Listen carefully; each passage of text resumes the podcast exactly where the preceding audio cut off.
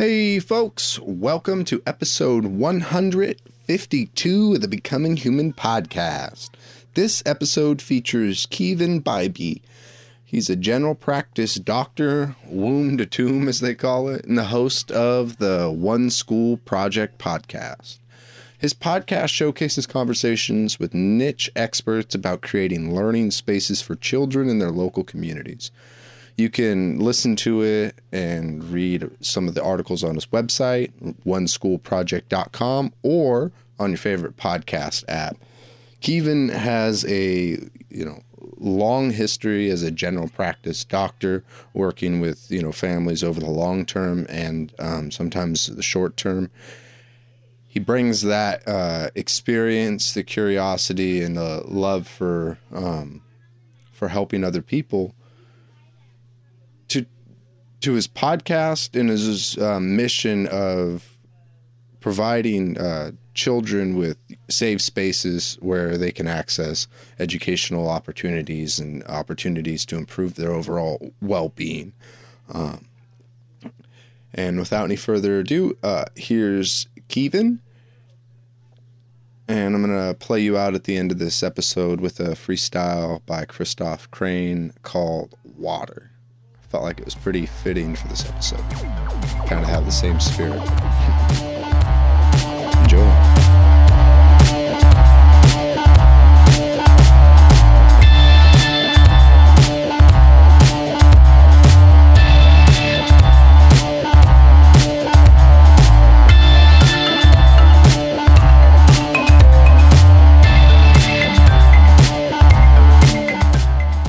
So, how do you say your name? Kevin or Kevon?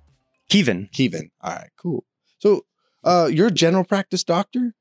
Correct family practice, uh, primary care. Uh, we say womb to tomb, and I even deliver babies. oh, that's awesome.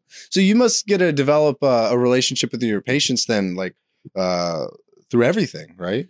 It's it's a very neat privilege to have a lens on like see, being the very first person to lay eyes on somebody's scalp as it's coming out of a vagina and um, helping people through very trying times in their lives when they're suffering physically, emotionally, or spiritually, as well as, you know, the high points when somebody loses 20 pounds and then they're like, oh my God, my knee doesn't hurt anymore. And then also seeing people on their last days is is humbling and a privilege. And so yeah it's a, as far as ways to um, put food on the table I, I you know i feel pretty lucky to have this job.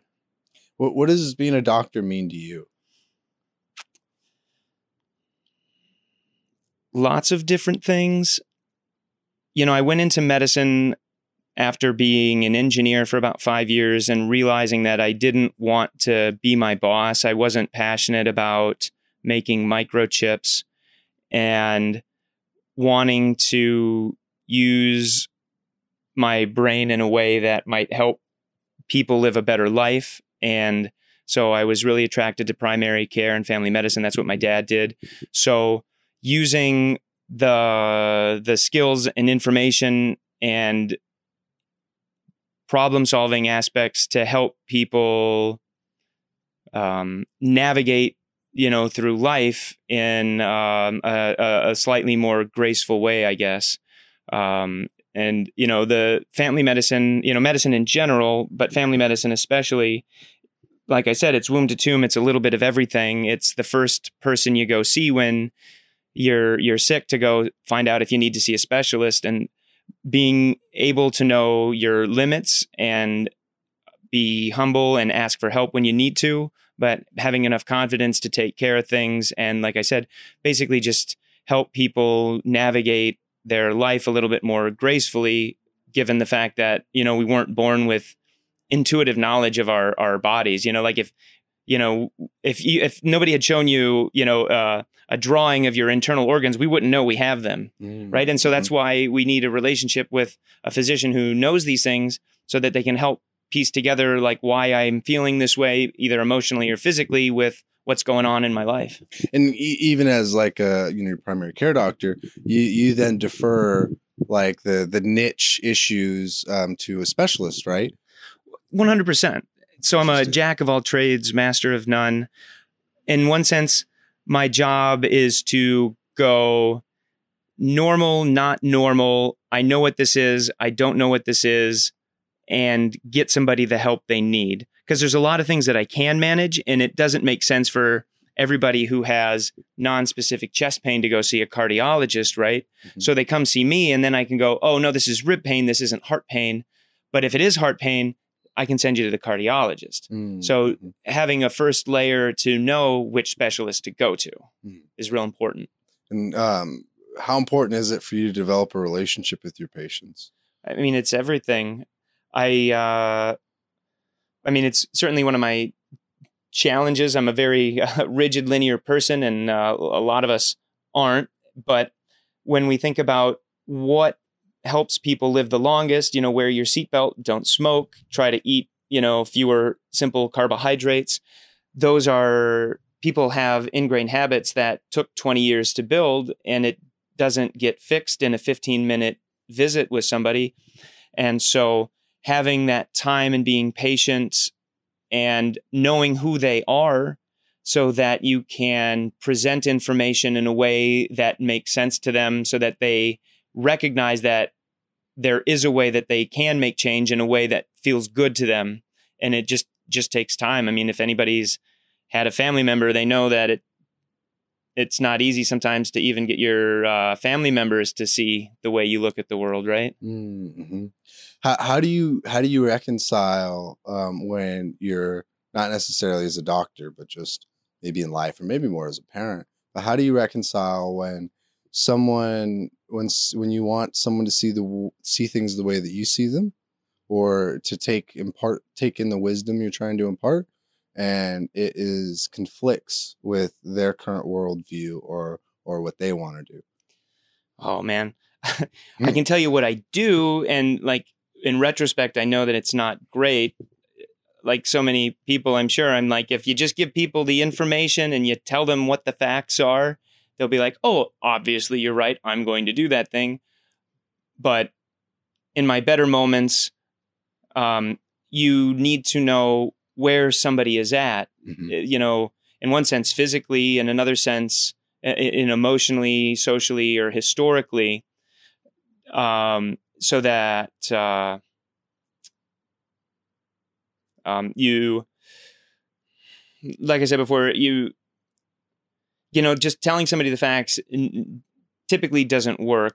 You need to make something salient for somebody, and by salient, how is it that they find it important? Mhm. And uh, um, Because people because people everyone wants to live. yes, and everybody wants uh, to improve or maintain their quality of life.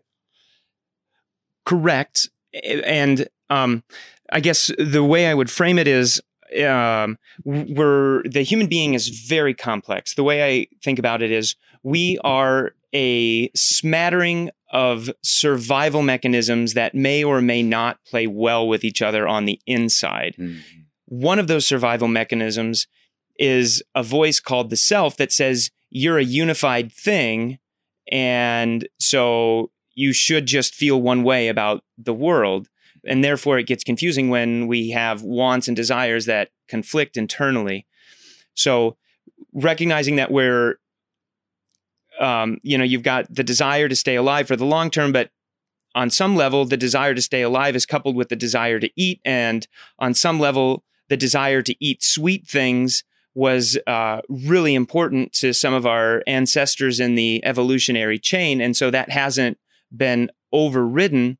And so while we can want to live for a long time and feel 21 all the time, Mhm. some of our basal, uh, like uh, more basal um, survival mechanisms don't jive with that. And so um, getting somebody to the place where they can recognize that they aren't just one homogenous unified survival mechanism we're a bunch of different survival mechanisms and telling them that in their language you know both in a literal sense what language they speak as their mother tongue and in another sense the specific words we use in any given language so that it makes sense to them uh, is is always the challenge Mm-hmm. That makes sense. I just always I think about a lot with the I used to work with kiddos with like emotional behavioral disorders, and um, sometimes I would get like these like I I would get confused because it was like recess, work, and eat. And like mainly all the kids wanted to do was recess. And what I thought was interesting about recess was um, in recess, well, we could only do a handful of things. We could play tag, we could run, we could play games, right? And all the games, you like, you improve at the game, and everybody is competing in the game to win, right? Uh, for the, I mean, for the most part, or you're competing with yourself, right? And you're improving over time. And my thought was, well, is the or my question is is is since you're you have an aversion to learning, right? Or at least in this environment, it appears so. Um, so let's let's go outside and let's play. And theoretically, you should never get bored. But like, in the sense, like if we're gonna run, running around the loop should be enough. You shouldn't want to run faster, or you shouldn't want to be able to run easier. But the minute you ask that you're bored and you want to expand the game of running, not change the game, but expand the game of running, then that's we're basically getting back into that learning cycle that you were rejecting earlier. So why would you, in this scenario, naturally play, play, play, and then ask for challenge, and then to you know to put yourself into that challenge or push yourself a little more and confront challenge, and then here when I would ask you to confront challenge, you want to sit and you don't you don't want to do anything. You want to play. So I'm very confused. Well, so back to salience. Like, what is it that the human brain finds important? How does what somebody is externally asking me to do relate to what my nervous system is in, intuitively telling me that's important? You know, so much of our society is really at odds with you know how we evolved for the largest part of our uh, you know evolution as you know Homo sapiens sapiens. We've been Homo sapiens sapiens for call it 150,000 years. For the majority of that time, like up until 10,000 years ago, we lived in hunter gatherer groups of 150 people. So the Dunbar's number, if anybody's interested, it's worth looking into.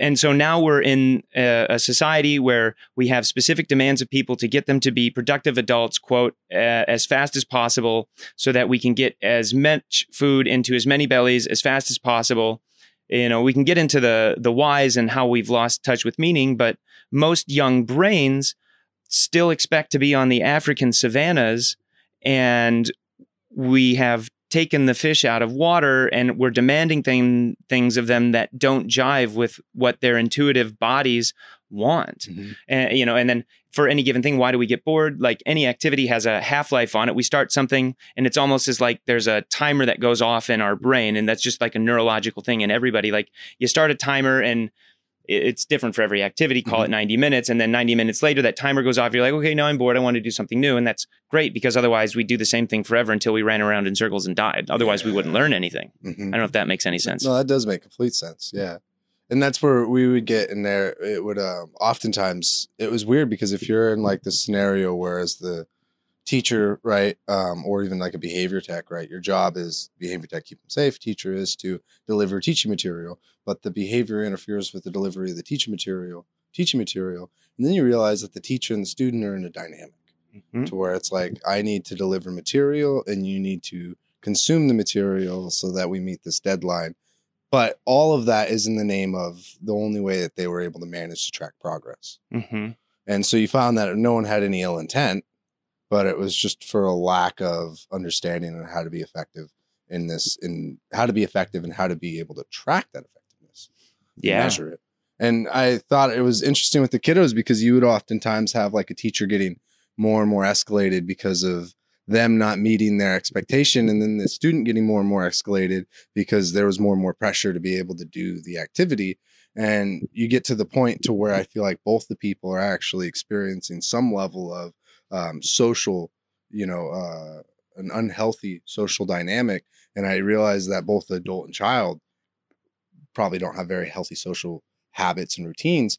And these were adults that that were um, like you know professional adults who are teachers and i didn't realize that broke the veil for me that adults or teachers are adults and adults are people and i never realized that when i was a kid like at all and i realized that oh there's like some adults who Like maybe you didn't learn how, maybe you were aggressive, you know, and when you wanted something, you were really aggressive about it. And I realized that, oh, there's some people who like go into adulthood never learning how to manage that and internalize that. And then you, you see how it plays out. And you see like most 80% of the people are 20% of the people are accounting for 80% of the effectiveness in these in this kind of environment. And that was very probably unique to the environment, but what I've seen in like mental health is my mom, she works with people who have mental disabilities in like the Mm. state of Washington. And she's she doesn't work just with adults that have mental disabilities. She works her company specifically works with the adults who can't afford like private care. And so she works in that area. And I was working in a school that was a public school. So if you were kicked out of the standard school and then kicked out of alternative school, or and you're on an independent education plan, you get put to this school. And that's so I re- this was public education as well. And I realized that oh whoa, there's an odd trend that I saw, and the same thing my mom would sees in her work is that most of the people who fulfill these roles, there's all different kinds of ways to be a teacher. There's all different kinds of ways to be a caregiver for people who are adults who are mentally disabled. But the people who are fulfilling these roles are like the like the people who have the lowest skills out of the whole the um group. And I always thought it was interesting that I found that in my experience and then her experience. And you almost find that as a common thing, I think, where like the people who are at most risk are getting serviced by the people who are struggling the most. Um, those jobs are really hard, by the way. Yeah. And what was interesting to me is that the teachers that I worked with and the other staff, a lot of them, I'm trying to be careful because this is no pedestaling, but a lot of them didn't have a, a recreation. Um, and really, I didn't have a physical recreation. I think that's really important when people are trying to assault you and hurt you is to have a good physical recreation, you know? Um, but the whole narrative and lifestyle was, you know, there was no meaning. Like you go to work because it's oftentimes it's a paycheck, but the way that it was talked about, there wasn't anything extra done to be able to improve the place. It was just keeping it up. And the lifestyle outside of the workplace, there was nobody there um, who had a thing they were looking forward to. And so I came in there and I was doing jujitsu, and I realized like when I would have confrontation that it was a lot like grappling, not in the sense that I am, you know, playing with someone. It was mere the stress of grappling and all of the practice that I got in grappling and exposure to combat. It allowed me to be calm in these scenarios and come from a place of stability when I had someone who's giving me a black eye. And the people that I worked with, though, they were never subjected to that level of you know stress especially positive stress. So when they were put in those scenarios they were fi- in a fight or flight state as well. And i thought to myself why in the hell else would you want to like put yourself in a you know why would you want to fight with people anyways who would have fun with that and it's like well if you roughhouse though roughhousing is adjacent to this like violence you know it's like it's play and it's a way to playfully be aggressive and it was weird because I would go through all this, and I worked with the most violent kid in the school and in the area, and it's fine. Like you know, it sucked because it was hard for to connect with him, but those escalations, those were pretty manageable to deal with. Um, but I thought it was interesting because they would give me um, praise, the staff, and then I was able to connect with the students. We'd go on recess and I'd play with them. I always love playing with kids, you know, and I love playing. Go to a trampoline park and you play. So I um, I got they were needing people. They specifically look for males because most of the students are male. Um, but I was training jujitsu, so I'm like, dude, my best friend, he needs a job. I've been trying to convince jujitsu people to do this for a long time because I'm like, these adults are like, nah, I don't feel comfortable being around these adults when these kids are escalating. I don't feel comfortable around the kids either, but like the adults high they signed up for this job. This different situation. These kids got trauma, right? And if you got trauma, why you like and so I'm like, well, maybe I can like help improve this place instead of leaving and going to go find somewhere else that's a little more pleasant to work with. Not because the kids and knew what I was signing up with, but the people that I'm working with. And so I eventually convinced one of my best friends to join, and he joins. And I realized that, oh my God, he connects with these kids so much. And like this aggressiveness doesn't like shut him off. He redirects it into not actual physical play, but he, re- he redirects it into a playful energy. And I was like, oh, that's weird. Because everyone always associated this like roughness as like a threat and immediate distance. And those kids would just shut down. And I watched how my friend would interact with them, and it was just so interesting. And the relationship with like, you know, the threat of violence and aggression was a lot different. And so I brought in um, another friend, and she did jujitsu, and she started working. And it was interesting because they were very held in high regard in their ability to connect with the children and to be able to um, to be calm. So whenever these children needed to be escorted because they're being violent and someone needed to, you know, to grab them, um, not using jujitsu techniques but using the approved techniques, they would always be called.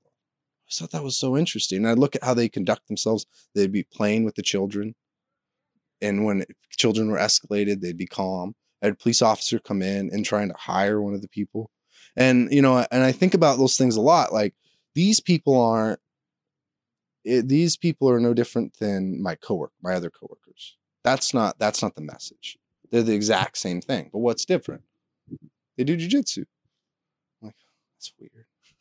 I don't know what you think of that, but so much of what you said, I could ramble on a million different tangents. There's, um, so you know, integrating Oh, all of one of the the lady who was doing it, she was uh, she was in a domestic violence relationship, and she even like left that relationship and had to go into hiding in a domestic violence place. Got through the other end, maintains a relationship with that guy. No domestic violence, no aggression, nothing, none of that. Mm-hmm. And then went to go and work there, and then be in those situations and got into jujitsu because she was like, "Hey, I think I could figure out how to like keep my try to keep myself a little more safe." And then she joined into this work and work with kiddos and some 300 pounds and is tall, but learning to do all of that to keep her safe. That was really cool. Sorry. Yeah it's it's inspiring to hear when people are able to to do that kind of stuff um i mean so first with uh you know physicality i i always like the uh there's a concept of um you know tickling as a way that nature built into us a way to physically connect with each other and teach ourselves our vulnerable places. And through a number of mechanisms in society we have lost the ability to have healthy, consensual, uh, respectful boundaries around playful touch. And, you know, there's many, many uh, legitimate reasons for that because a lot of people have been doing a lot of illegitimate, non consensual Yeah. touch. So, that being said, you know, we've lost the ability to do it in a healthy way. And, you know, that's why uh, jujitsu is amazing. And, like you said, I think part of the reason why those people did so well in those scenarios you mentioned is like, I can put my frames up, I can take a breath, wait for them to move and hip out and, you know, try again. yeah. So, I mean, I think that that mindset is absolutely critical to so many aspects in life. And you know, mentioned how a lot of the the teachers uh, are they're trying to meet expectations that are put on them that really may not be expectations that serve the interests of those children you know again m- misaligned incentives and um, unforeseen consequences of for uh, of not really well thought out intentions. And so they're probably under resourced and like you mentioned again for some reason we in society have decided to elevate people who make bets to the highest levels of the financial system. And hello 2008 Yeah. and then yet somehow we underfund teachers it's insane to me that the average teacher salary is somewhere like you know below $70,000 a year instead of like a professional salary that I make as a physician like upwards of a couple hundred thousand dollars. Like like I want a $250,000 salary for the person who's teaching my 6-year-old so Yeah. like just on so many levels we as a society are not funding the people who are taking care of our most vulnerable. And then you add on the fact that we as a society have a this weird relationship with just general physical activity and physical health so i mean so many things you touch on like the the people they're they're they're under resourced they they um are not well compensated. They are dealing with people who are coming from a challenging situation. They don't necessarily have a healthy relationship to their body, which is something that we could teach in school. You know, like there's no reason like we can't actually teach, you know, what uh, the, the, physical therapy concepts and actual mm-hmm. athletic training to uh, 7 10 12 year old. And that's what i was wondering too because even in that environment i'm like here's all of these resources and they're just not they just connect the dots. And it was like well you find a lot of the kids are in foster care mm-hmm. so they're getting it's the same thing. It's like bureaucracy in that in that realm all on the sides meaning that i can only do what is like not me but anyone at any of these places can only do what's legally approved. And like if you do like any of the things that has to do with physicality that is so far from being okay in those kinds of environments. And i don't even mean from the the the, the tickling and the touch or anything like that. And not even just rough play even just like lifting up weights is especially the kids with an iep is so hard to get because when you find people who have like been violent and it's like hey we need to get heavy stuff so we can help them work on their aggression and like it's oftentimes it's just no no no no. And it's like because that's very risky and it's yeah a, a, an overabundance of misplaced conservatism because we don't understand it. So if we don't understand it no. Mm-hmm. instead of maybe doing a little bit of research pumping some resources into figuring out what are some healthy ways to help these people. And, and, and so once again we're just not doing the research to find out healthy ways to to serve these people. And as a default we have to be mm-hmm. hyper conservative and overly safe which only ends up hurting things.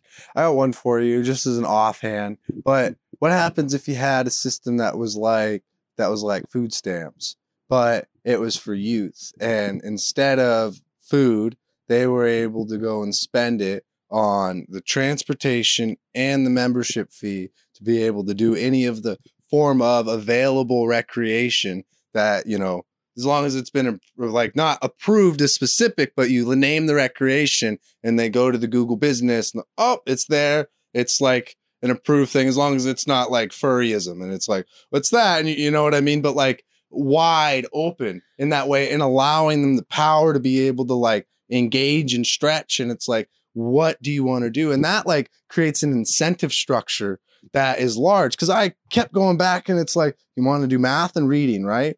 Well like if you found one passion it encapsulates all of that. I don't care what passion you choose. Like the hardest thing that um, i'm not sure if you've ever done like a kickboxing class. The hardest thing for me was i didn't realize like counting and doing and striking at the same time is really difficult or even lifting weights and doing like if you're going to do something to 50 and you got to do something physically intense i have a really hard time of being focused and counting all the way up to 50 i never knew that was hard. And you can i can give that to those kids where literally counting to 10 is a challenge but you once it gets boring you know you could add that physical element and these children are often aggressive and usually the response to the aggression is is that you need to de-escalate and stop them. And as opposed to like, well, why don't we redirect the aggression? And the thing in schools, at least this the school system that I was in, um, I never saw any ways to redirect aggression. We tried with like, here's a mat and hit the mat, but there's a thing that I found with rough play that I was really confused about because there's a lot of kids foster care um, I'd have even some kids who were with older, like they had older, uh, older boys in their house, and it's a boy, um, and like way older, like late teens. He get beat up all the time. And this kid would come there and he'd try to fight you every day. He'd go, he'd go get off the bus, run and hide, and wait for people to come around and look for the look around the whole thing, and come out and throw rocks and start beating you up. And like that was like oh violent and evil and like like literally people would think that. And I, I guess you know every day like you can kind of get to that conclusion but if you reframe it like I'll be honest with you that's exactly what i like to do in jiu-jitsu but i like to have this dynamic with someone where i want to try to get you and i work my body up a lot to where my heart's pounding and i have all this adrenaline going and i'm with you.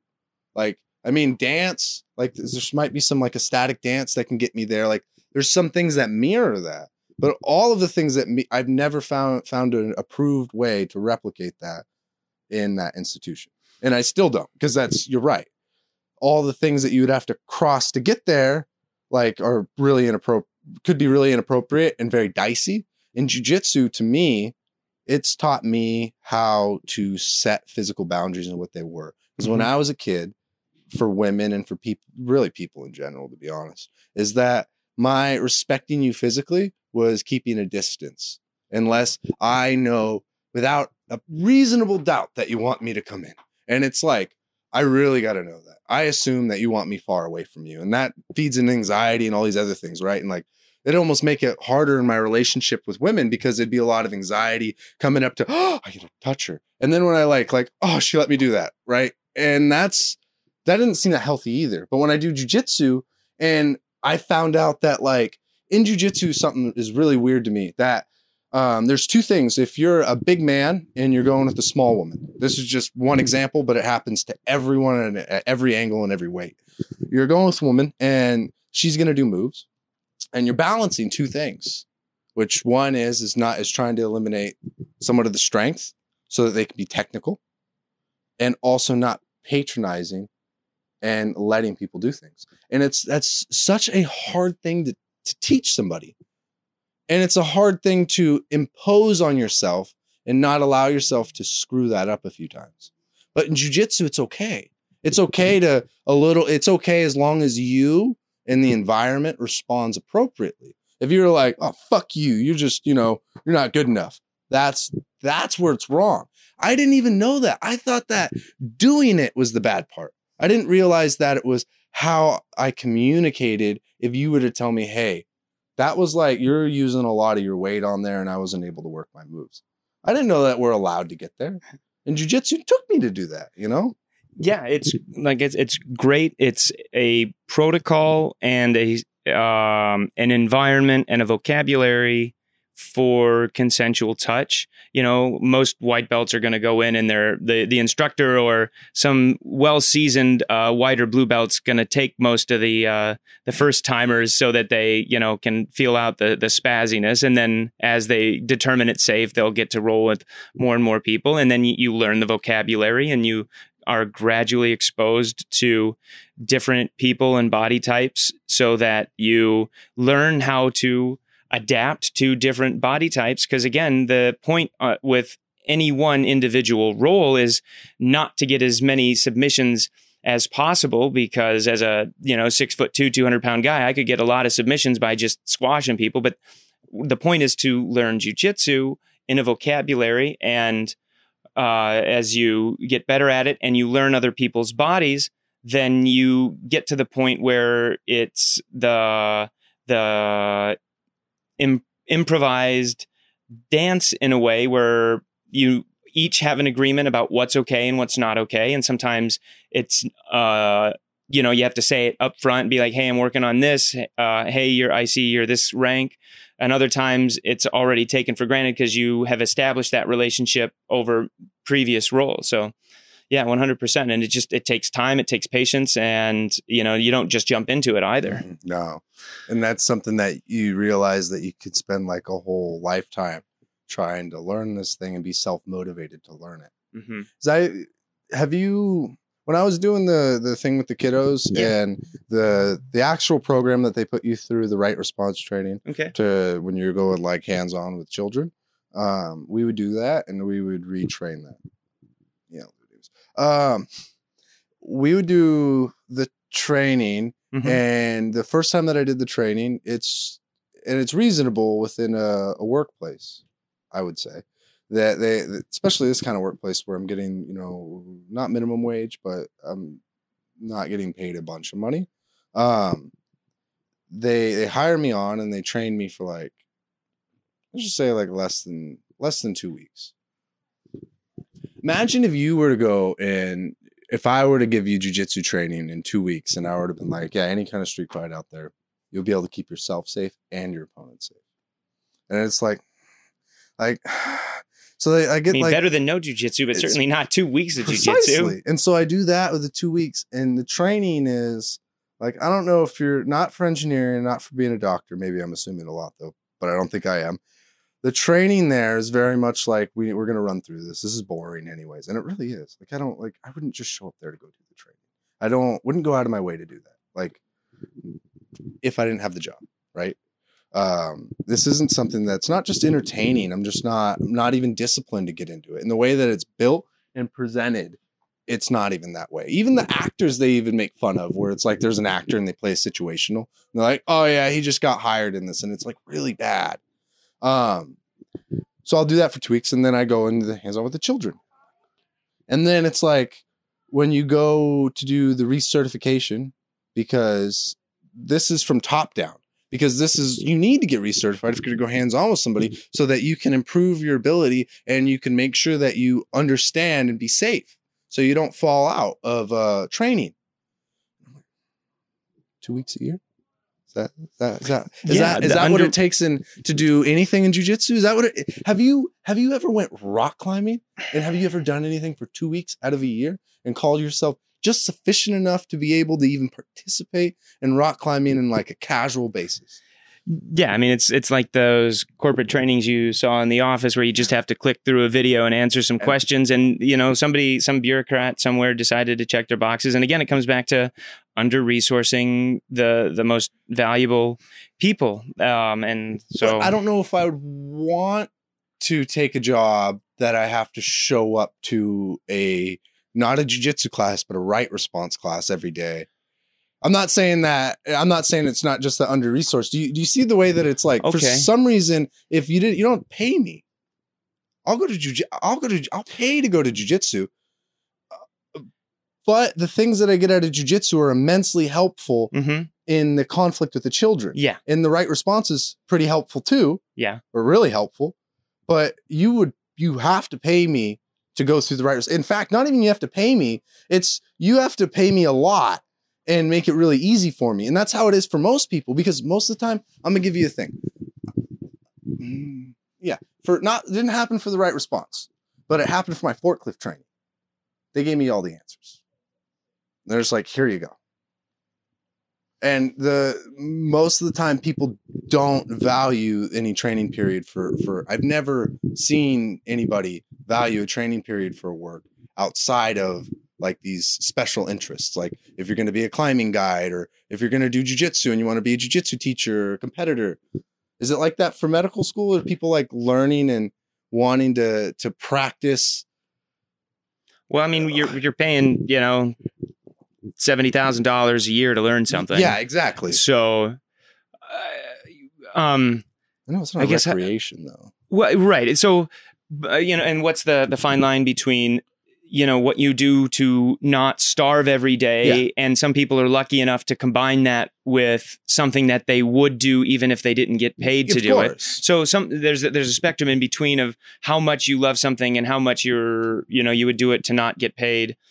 Uh, and how much you you have to put up with it because it's the one thing that you can do in the moment to to not starve. But if you're if you're doing a job though, Yeah. where the skills adjacent are a recreation, I feel like you can game the system to incentivize people who recreate Oh. to do the. That's what I'm saying. It's yeah not- well and so that comes back to like educational theory in general like how do we make the the the information that we think is important salient so that it is so much fun that you can't help but Yeah. want to learn it. And um so, you know that's what we should do for most everything. You know a lot of people say that we are watering down education by making it edutainment um, and, and to some degree there is that but that's not to say that just because it's fun it also isn't learning.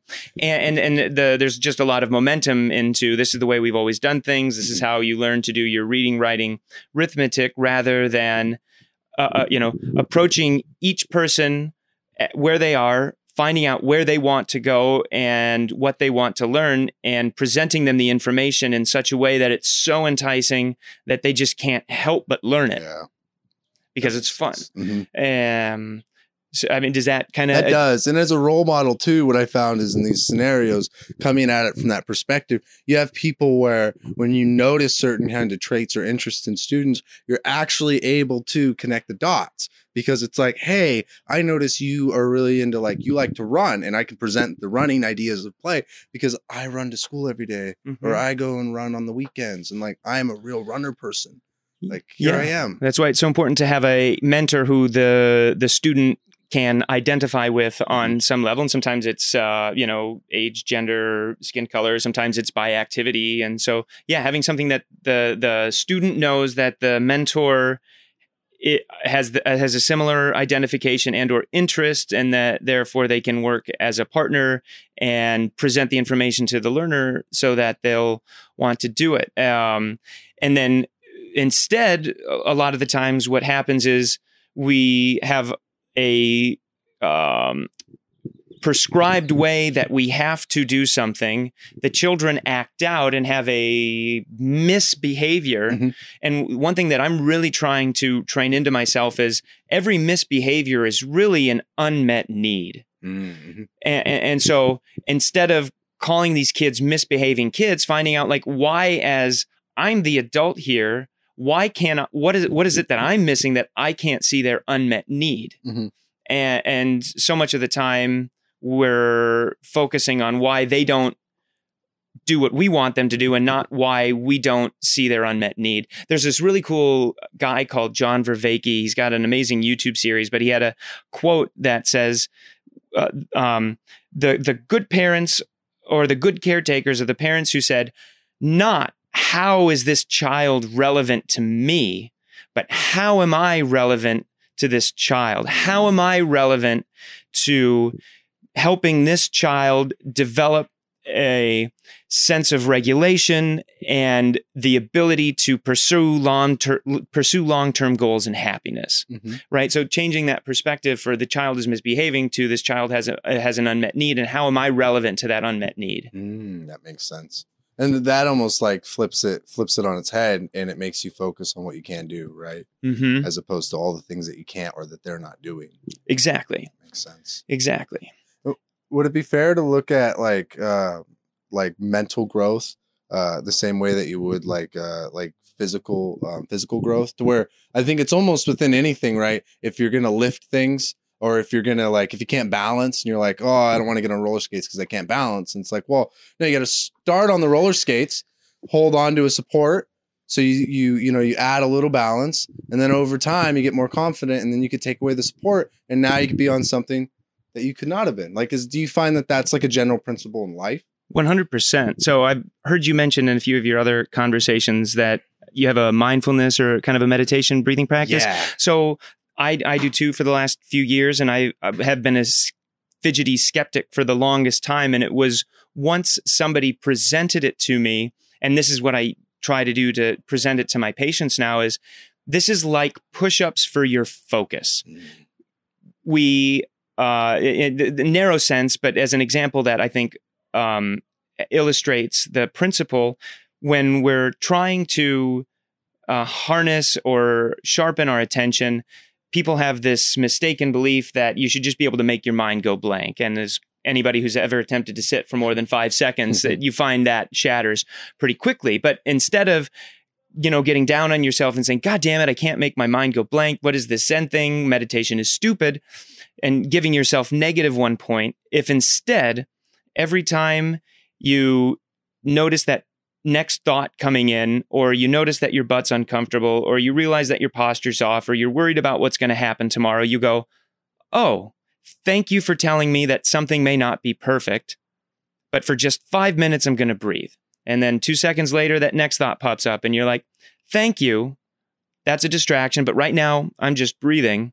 And give yourself a point for every time you notice you're distracted you know you totally flip the the script and then you get you're you're you're noticing just how uncontrol of our own mind we are and that we can do push-ups for your focus and Mhm. just like there's exposure therapy for people with phobias and, and, and histories of trauma so yeah and then then the next question inevitably is okay so where where do you start? You know, if you want to deadlift 500 pounds, you don't pick up 500 pounds. You start off with the bar or just learning how to hinge at the hips, and then also the point is is why do we have to deadlift? Isn't the point to just be strong and have balance? What if somebody prefers to do yoga or or, or pilates? And so just being open minded about the ways in which we approach not just physical exercise but mental uh, and, and, spiritual and emotional growth but yeah it, it's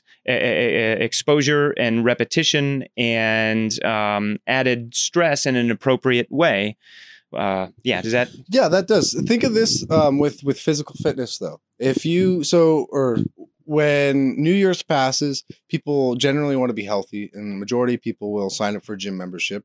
And then come February, majority of people will um, not be on the gym membership. And you often see this narrative of like, you know, I want to be healthy and I want to get, in, I want to exercise.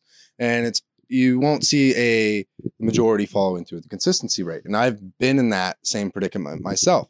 And, Sounds like you're human. Yeah, exactly.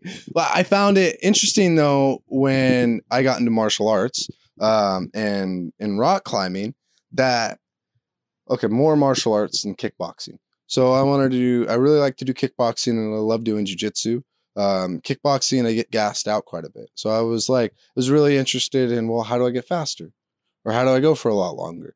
And then I started to um, research like different kinds of running because I knew that I needed to improve my my my cardio my cardiovascular system and um, for its intensity and or power and endurance. Right.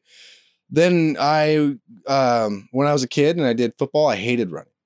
Um, I started getting into Cameron Hanes and like learning all about him through Joe Rogan and all that stuff. And I was like, oh, trail running's cool. And I did trail running and I liked it a lot more. I kept being consistent more with it. Um, but I was more excited about the cardiovascular gains for my kickboxing. In fact, I quit smoking um, without much effort because I thought, well, if I didn't smoke, I'd be able to like, you know, get more, get and like I was really motivated that way. And because I did that, it went from being this physical chore to it being a way to access greater pleasure and greater joy and all this other community support too because you know you're you're doing it and then it becomes part of it. Because when you start taking going past the people you started with whatever it all feeds into itself. Um and then I was gonna say? But it's interesting that my whole goal was was fitness and, and health or no i don't think you should work out to work out but I did notice that if you have a sedentary life in the future, you could have a lot of chronic pain and that could seem to impede in the quality of life. So right now, it might not, I might not have to work out. Um, and I don't have to work out really hard, but for the quality of my life, it'd be a good idea to do that just for the sake of it. I'm not very successful and I'm not very happy. But when I found out things that I obsessed over and that I love, ways of play, and that for some reason exercise my relationship with exercise changed and then i became obsessed and i would do i do yoga i go running i go rock climbing and like there now there just doesn't seem to be enough time or enough like i need to sleep because i got to recover and those are the same will. So i don't and i find that's yeah i don't know what you think of that lot of different things. Um so the same will. Um one thing that uh, I've learned in the last few years is that same will, uh, that same any anybody, you know, the the self, the I is a story. The brain tells itself to try to make a continuous story of the the the body and the experiences that the brain lives in, and, but there's there's uh there's nothing inside of you that is constantly the same. So if you tried to point to where you are, there, there's nothing that you could point to. So y- the you, the the you is the, the the the neurologic story that your brain is telling itself that it's updated with each new synapse that fires. So just to um, take a step back and go, okay, so then I can be flexible with what I am because I'm getting updated like literally every synapse. And so I don't have to be rigidly held. That being said, one of those survival stories I mentioned earlier is a voice that says you're the same person you used to be, yeah. but that's just another story. So holding in the back of the head a lot. so but but you know we can honor that and go okay that's just part of me is is, is this voice and intellectually i can say that it, you know i'm i'm updating myself all the time and then so one of the stories i can tell myself is my best friend is me 5 years from now. And sometimes it's really hard to tell that story when the the the the nicotine dopamine story is screaming in your ear. Mm-hmm. and for some people it's i don't mean to say it was easy but it's as um, intuitive as Yeah, it recognizing that man like if i want to be able to um, go five rounds five five minute rounds i'm going to need to up my cardio which means i'm going to need to run. And if i'm going to do that i really got to quit the cigarettes. And and the salience clicks in and you're making friends with yourself from Mhm. five years from now. Um, and, and then to, to backtrack to the the john vervaeke story like who was the adult um, or and, and maybe it was plural adults or people in your life over time or the things that you've accumulated that told you or showed you how to um, plan for that long term goal. So then, then that long term goal pops up in your brain as one of those thoughts that is just as loud as the the nicotine. Oh. And, and you know, there's a lot of things that go into that. Some people are neurologically wired to be like um, long term planners, and some people aren't. And uh, just you add up a bunch of little things that can tip the scale one way or the other. Uh, so if we can, you know, set people up more often in an environment where they, if they were going to be on the margins where their long term planning might get overridden by nicotine, that uh, they would have a few more skills to override the nicotine instead. Mm. So, um, is, I, I hope there was a coherent That- thought that, in there. That makes sense. Yeah. There. How? So, when you if you were to have an adult, right, and you were to look at the adult's life choices, and they were to come to you with some kind of problem, right? Uh, maybe physical problem, maybe diabetes, right? Mhm. And they're um, and you know it's the way that they're eating, their diet. Uh, they don't want to change, and and so They want something to change. They want the pain to change, but it's really hard for them to do some of the lifestyle changes that are going to make the pain go away. And so, you know, I can tell you what I do in an ideal world, and I can tell you what I'm forced to do by the constraints of the way we live in today. And you had um, the the Elm Clinic uh, couple that you had talked to. oh They- They, were an interesting group, and I love what they're trying to do. Um, and so, how do we make it scale where we can give people a life coach? And so, there's habits, like I said, that take 10, 20, 30, 40, 50 years to develop, and they just don't melt overnight. So, if we can pony up as a society, and for somebody with chronic pain due to diabetic neuropathy or arthritis due to overweight, if we can give somebody a life coach and not just like a 30 minute phone call every other week but like Mhm. you know spend a couple hours with them every day for a period of you know several weeks you know then you can make change Mm. um you know what what the specific prescription is i'm sure is very individual dependent Yeah. and you know that's going to cost a lot of money so i'm not saying you know let's jump on that chip i mean i would love to like Mhm. robots are going to be doing everything and we're going to actually th- this is a, if you'll permit me a quick side tangent Yes. like so let's be honest here the robots are coming like so we're going to have a lot of physical material resources and the way that we distribute money right now is not well suited to the fact that robots are going to be doing all of the hard manual labor which is right now how we usually assign somebody's value in life is how much physical labor are you turning from soil into somebody else's food or material um, circumstances. That's going to be done by the robots. Let's be honest, and we can be behind the curve and let Jeff Bezos own all the robots and make all the money and let all of us live in the slums. Or we can do something different.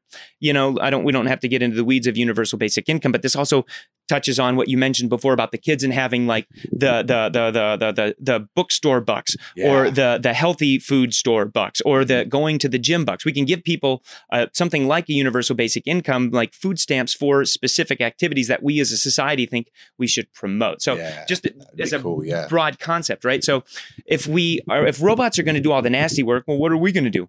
We're going to take care of each other, man. We're going to go out and we're going to be each other's life coaches for people who were dealt a bad um, hand in the deck of life or in the in the card game of life. Mhm. So um, so under an ideal circumstances, we'd have enough life coaches to help the adult who's got to unlearn a lot of resources. In the real world, you know, I, I get somebody to come in every week, every two weeks, and I spend 20, 30 minutes with them and I kind of chip away at some of the ways that they've been going about life or ways that they think about themselves.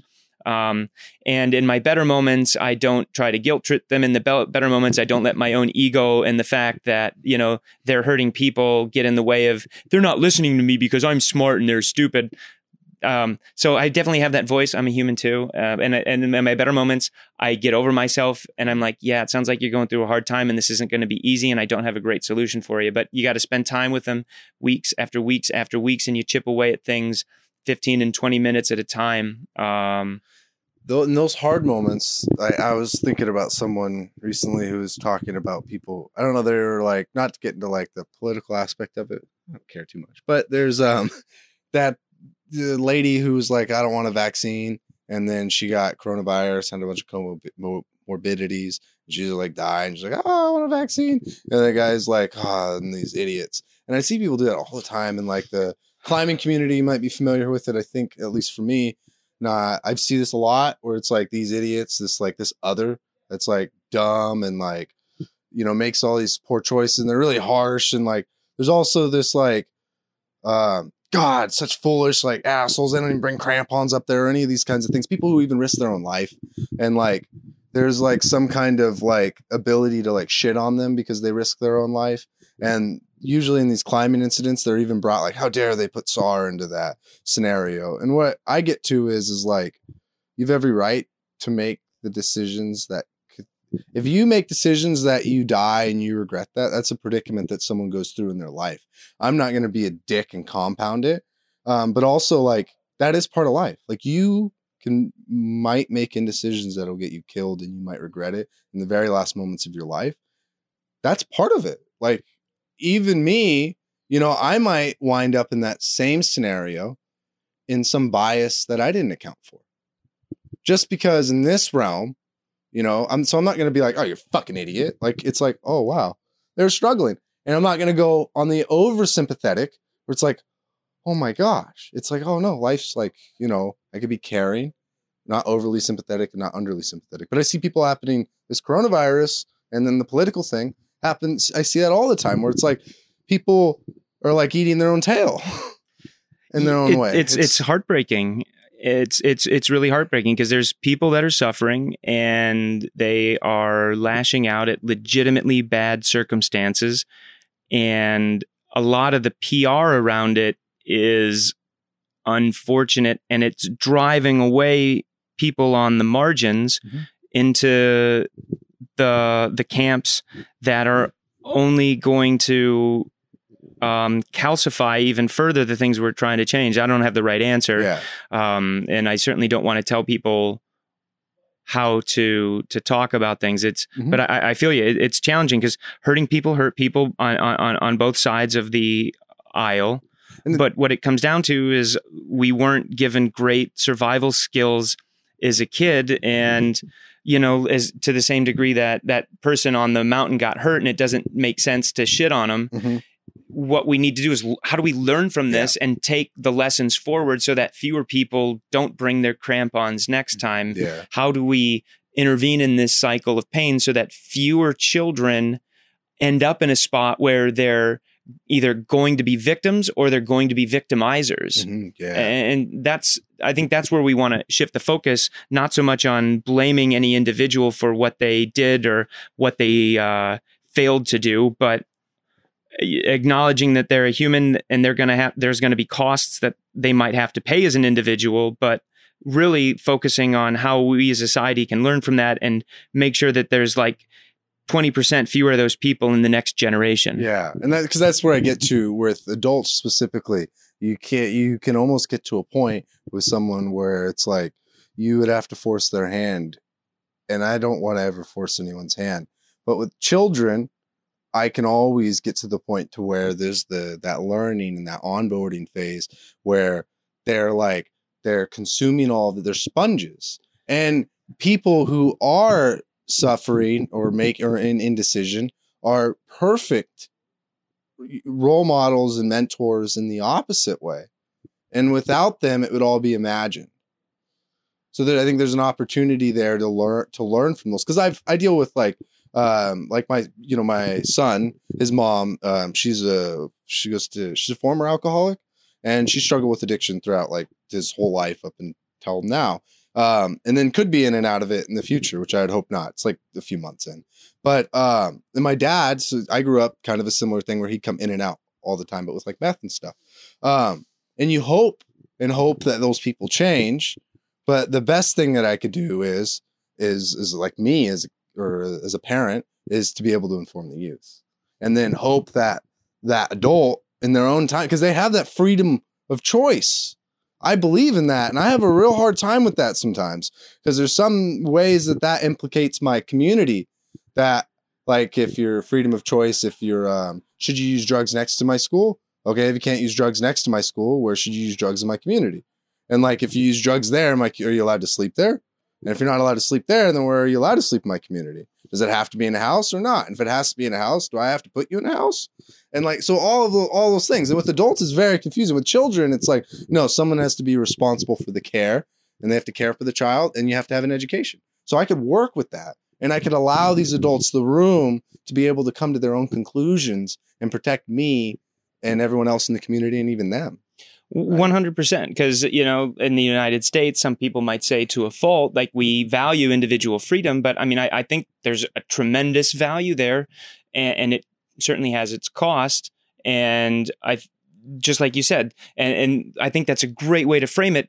If we take care of those kids and really resource those kids, then it unloads that emotional burden of I can't live an adult's life for them and I mm-hmm. really don't want to like you know forcefully shove them into one place or mm-hmm. another i mean short of like true safety concerns yeah and but if we can take care of our kids then i think it, it really helps ease that moral qualm mm-hmm. right yeah i think so too um i mean and that's if you'll permit me a quick in, insertion yeah. i mean that's why you know, as a family doctor, well, so you know, a I've I've had a lot of luck dealt to me, and it's um, I, I'm I'm very grateful for my my parents and where I where I've come from, and you know, as much as bad people who have gotten bad luck didn't earn where they're at, I certainly haven't earned where I'm at, other than being able to recognize opportunities and take advantage of them, and try to not to hurt people in, in, in the process. And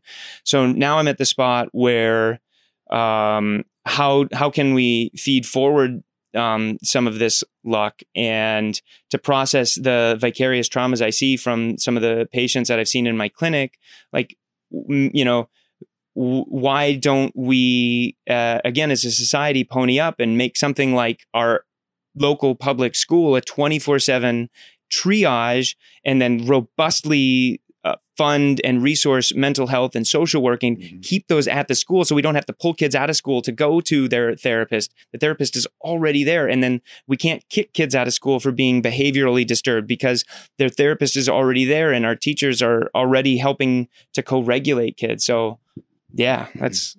And I think it'd be really interesting to be able to, on top of that, take your all your recreationalists in your own community and overlay that as a you know framework within the school systems for not just a professional life but also you know for um I guess hobbies would be the word or recreation, whatever it is. Because like I like you said, one thing that you said is interesting is like we have a specialization, you have like your doctor, right? But like that doesn't cover all your bases. And, and, and in terms of personal development, it doesn't. And that's kind of what I was talking about jujitsu earlier. And even like, you know, if you had like recreation box or anything like that, there's like a, amount of character development that comes from recreation. And you said even earlier when it's like, you know, maybe it's not lifting, but it's yoga. That's exactly my point is where you're able to have a thing where, you know, I like what I like. Will likes what I like. And I'm going to go do that. And if you guys are interested in taking and seeking mentorship and learning this thing, then you can spend that and I can make more of a living off of that and bring what I'm interested in, what I'm passionate. And when you come into my doors after you're done with your general education or whatever, I am the most passionate. We're the top 10 passionate people in this whole community on this. Somehow it seems like we might be able to merge like a social good with somewhat of a market system. Yeah. No, I feel you 100%. Like that's such an interesting way to to do that because you've got specialists who already know how to do a thing and you can't bring all of that into the schools, mm-hmm. but if you can like at least have the schools kind of be have these things around the satellite of the school and have a smorgasbord or a palette of options for the kid to choose from rather than today in gym we're doing basketball Yeah. or dodgeball if we really want to make certain kids suffer right that's what I had with like. So a thing I brought went into is like, well, there's YMCA. What I found out from YMCA is I don't know what it's like here in Portland, but where where I was at, it's like uh, they have a they in a bigger town they have like trailblazers and stuff. But where I'm at, it's just the pool and the gym. And the uh, my son's not allowed to do weightlifting because he's too young. But then I redo all the research and I find that, yeah, uh, that hyper conservatism like we said before Exactly. And like, and you even find that the, by the way, if you got kids that are prepubescent, any developments that you make um, prepubescently, you, you, you, well, you're a doctor, so, hmm. but um, you, you get those, those benefits and then they exponentially grow from there. Yeah. And it's like, it's almost like kicking testosterone in some way to where you keep those benefits you've accrued throughout your whole life. Well, once again, another tie to physical, intellectual, uh, mental life. Like you look at a five year old, how long does it take them to pick up a second language Yeah. instantaneously? How long does it take me as a 30 year old fucking the rest of my goddamn life? exactly. So, like the same, you're one, just to, to tie into that point that you teach kids how to do something young and their nervous system Mm-hmm. is just wired for it. Yeah, even climbing is like a really good example because now you have children who are out able to, you know, meet adults almost in their climbing ability. No, actually, in fact, they can. Mhm. And you know, and it's like you see like a a 10 year old, I think, I forget what her name was, but she was like climbing 513, 514. And it's like, whoa.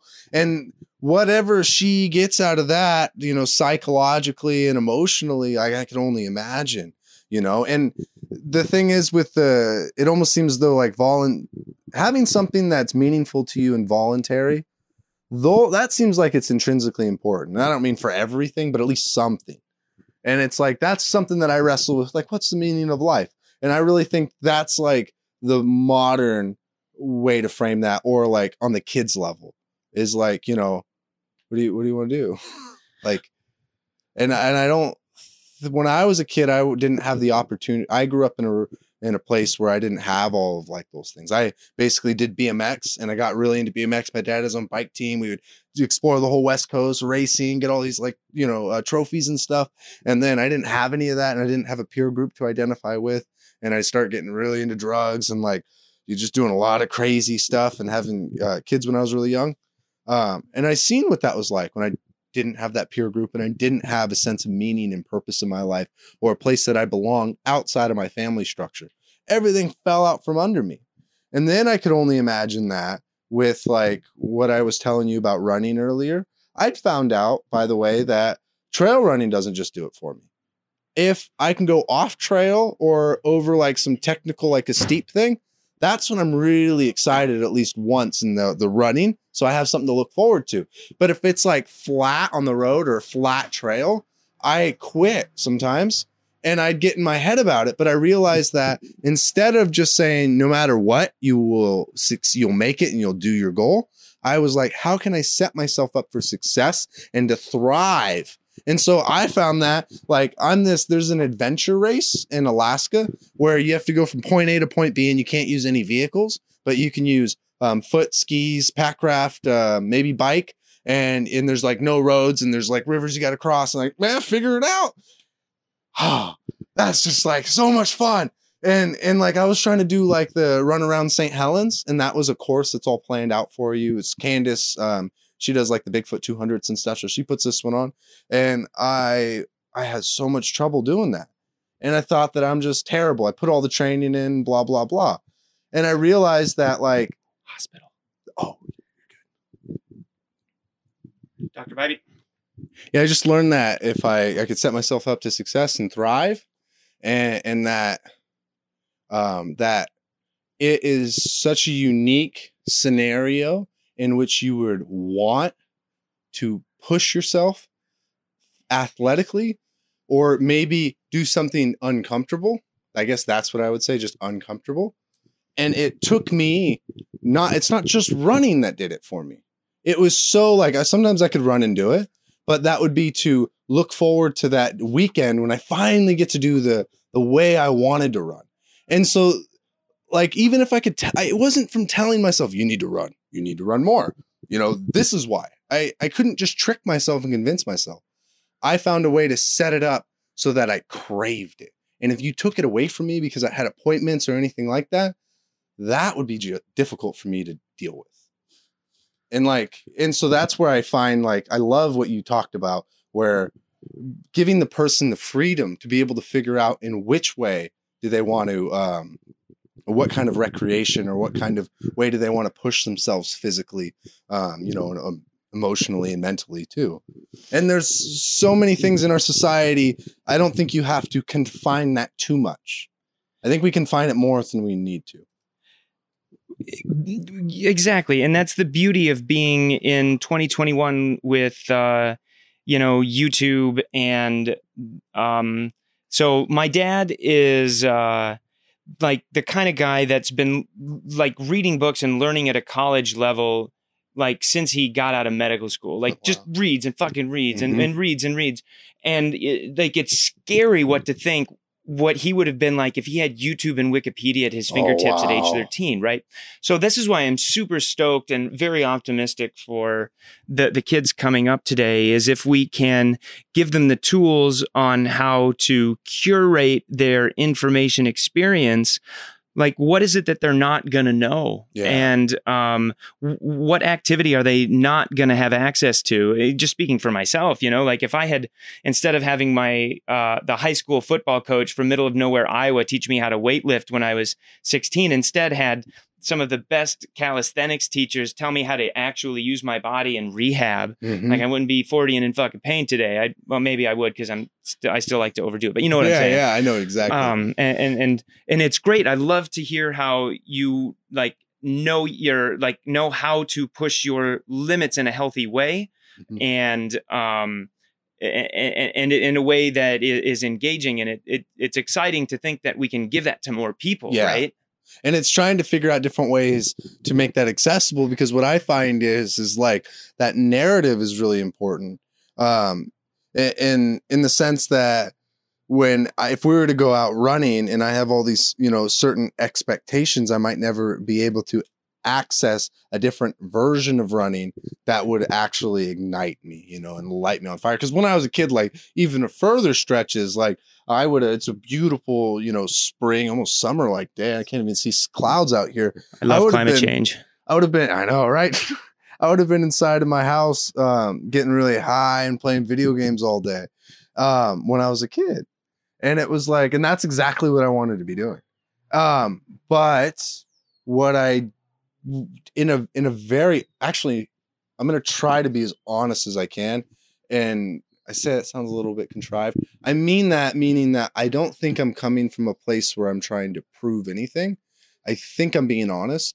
Is that the highs and the highs that I've experienced, um, probably because of the the lows too, are more intense and nourishing than when I did play the video games. And I don't know if that's a developmental thing or if it's because of how intense these experiences are. Because like fighting in an abstract video game um, is like one thing, but doing like jujitsu and learning to build up all that and getting to the intensity of you know years of practice, it's like a whole nother thing. It's it's like as in, as deep in it as you can get in video games now, only now, pale in comparison to that. To when my son's like, "Why don't you want to play this?" Oh, that's it. Is as an adult, it's not even that video games suck. It's that I've found things that have like connected me with me in a deeper and fulfilling way. And so now when I engage with video games, it's like it feels like on a lower like it doesn't connect with me like that. And it's not because um video games are are less important to me. It's that I realize that there is a greater importance out there. Huh, I didn't know that. Th- yeah great insight I, I love where you're going with there and the what and an interesting thing about you know video games especially is you know what makes them so engaging, especially in today's world where there so many people are disempowered. Like we don't have a lot of avenues for people to explore themselves and develop meaning. Uh, you know, the the college loan crisis is just like a real easy example of how go to college, get a job. Well, we all see how much bullshit that is now. And what do video games provide? They provide um, rules, they provide a chance for advancement, and they provide a sense of meaning. And when you then are able to step out of that and find meaning and advancement in things that exist in you know if this is indeed the real world uh, mm-hmm. th- mm-hmm. that that simulated world becomes a, a little less salient again um, and so if, uh, and if you were ever like if anyone's listening and they think about their kid and they're like oh i'm concerned kid plays minecraft one thing that i had like a lot of minecraft that's all they do and it's like oh, someone put it in a funny thing with like caps. So like, oh, you want a cat? It'd be weird to tell my kid, I see you're making some really cool structures over there. Listen, I don't want you to be doing that anymore. I want you to go. And it's like, oh yeah, they are like.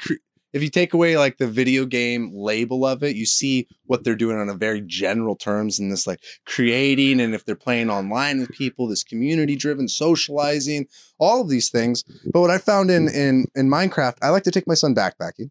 Okay. And backpacking, I find that, especially if you get into foraging for like mushrooms and then you get into wildlife, maybe if you maybe do a little hunting, but we'll just stick with foraging.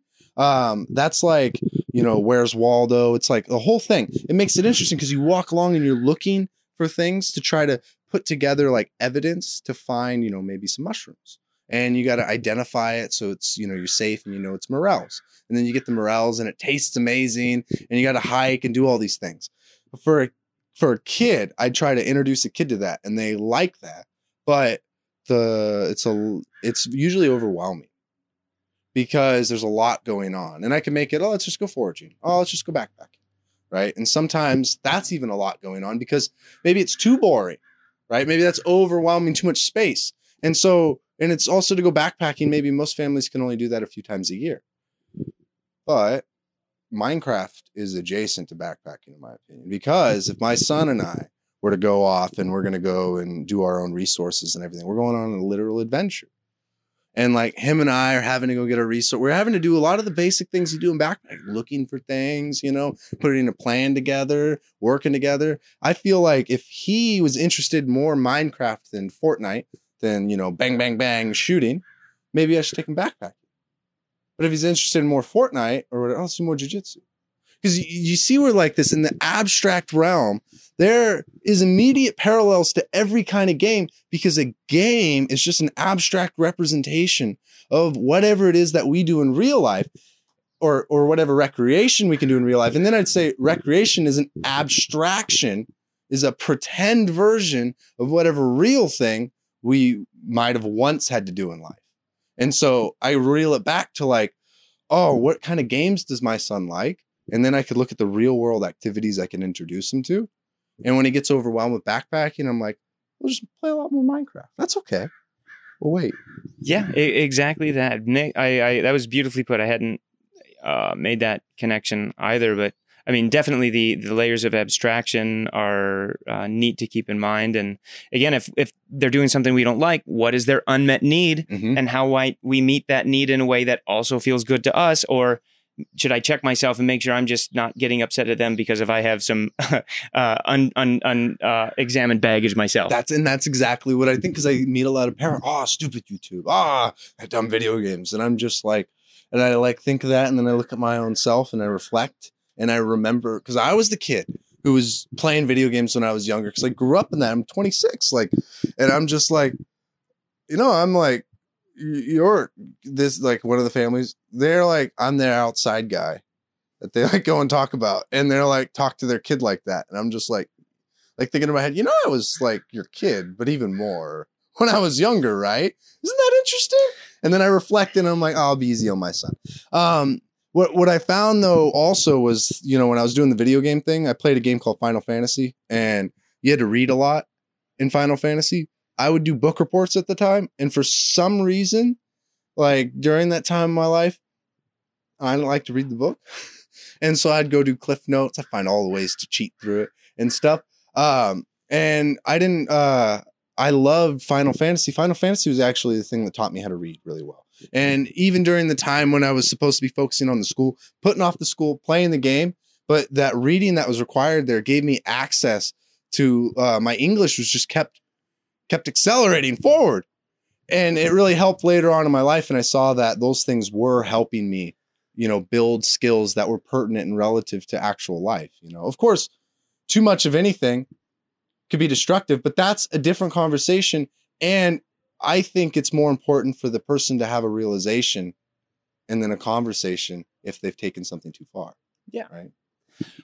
you know, you bring up another neat point. Mhm. I don't know if you've heard of this book called The Diamond Age by an author, Neal Stephenson. It's a sci-fi book. Oh. Oh, it's super cool. So the basic premise is they they come up with the uh, the, the the the subtext is a young lady's primer, um, and it's imagine an iPad that could take an illiterate person to reading through picture stories, and then once you learn to read, you can literally do anything. So this this book teaches a, a, a young street urchin how to read, how to program, how to do math, how to do martial arts, because like the through through gamification Mhm. uh, and like it's not technically inconceivable right Mhm. and, and so how how can we you know maybe if instead of dumping trillions of dollars into like different technologies that we can use to bomb brown people for oil Mhm. what if we decided to turn the ipad into something that could turn illiterate people into literate people in any frickin' language right Yeah. That would be wild. And then exponentially, that would help everything else around that. so in, instead of dropping bombs we just drop ipads Yeah. Yeah. you just have to grab the iPads. parachute some ipads down learn to read right Yeah. When you have, um, so if you were, if someone were to have uh, a, a person or, or, or, yeah, I guess person, adult or a kid, and they were going through like, you know, um, their own form of trauma or their life felt very disorganized and they're looking for some, some, something like some direction. Is there any kind of advice that you give to somebody who's like just looking for at least one, one step to take in the right direction? That's very personal. Or at least how you would recommend that other person be supporting to someone like that in their life.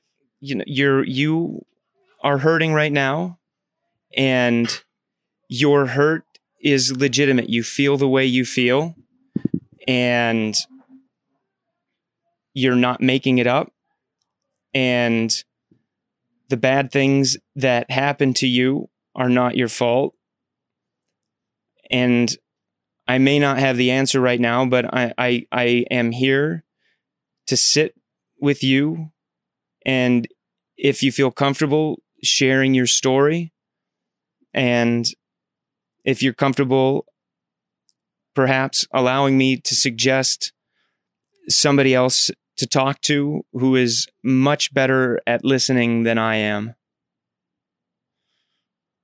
Yeah, that yeah, to have someone to talk to.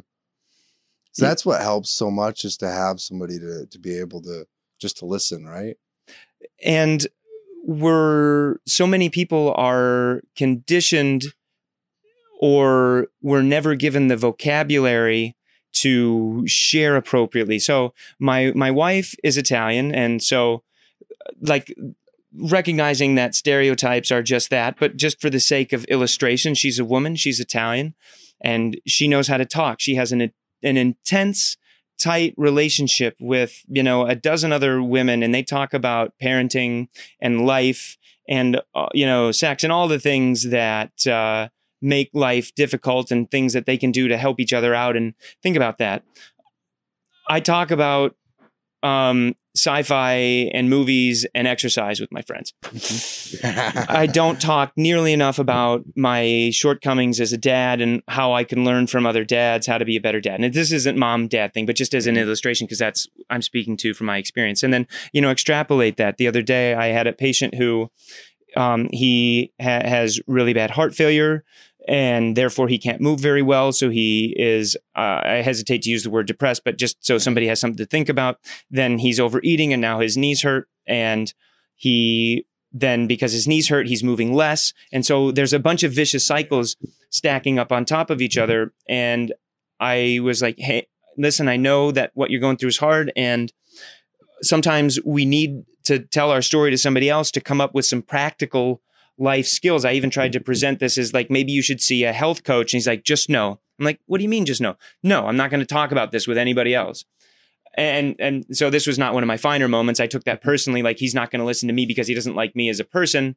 Uh, you know, in retrospect, and then two minutes later, when I apologized to him for being a little less sensitive about it, um, I tried to guilt trip him into seeing a therapist. It doesn't work, by the way. so I apologized right afterwards, and, and then, but just as an example of how many people were not given the tools to talk about themselves to themselves, let alone another person. And so, um, God, I don't know if I had a point there other than just recognizing that sometimes it's really hard just because we weren't given the tools to talk about it. Yeah, it, it, and I feel like talking about it is is probably one of the most important things.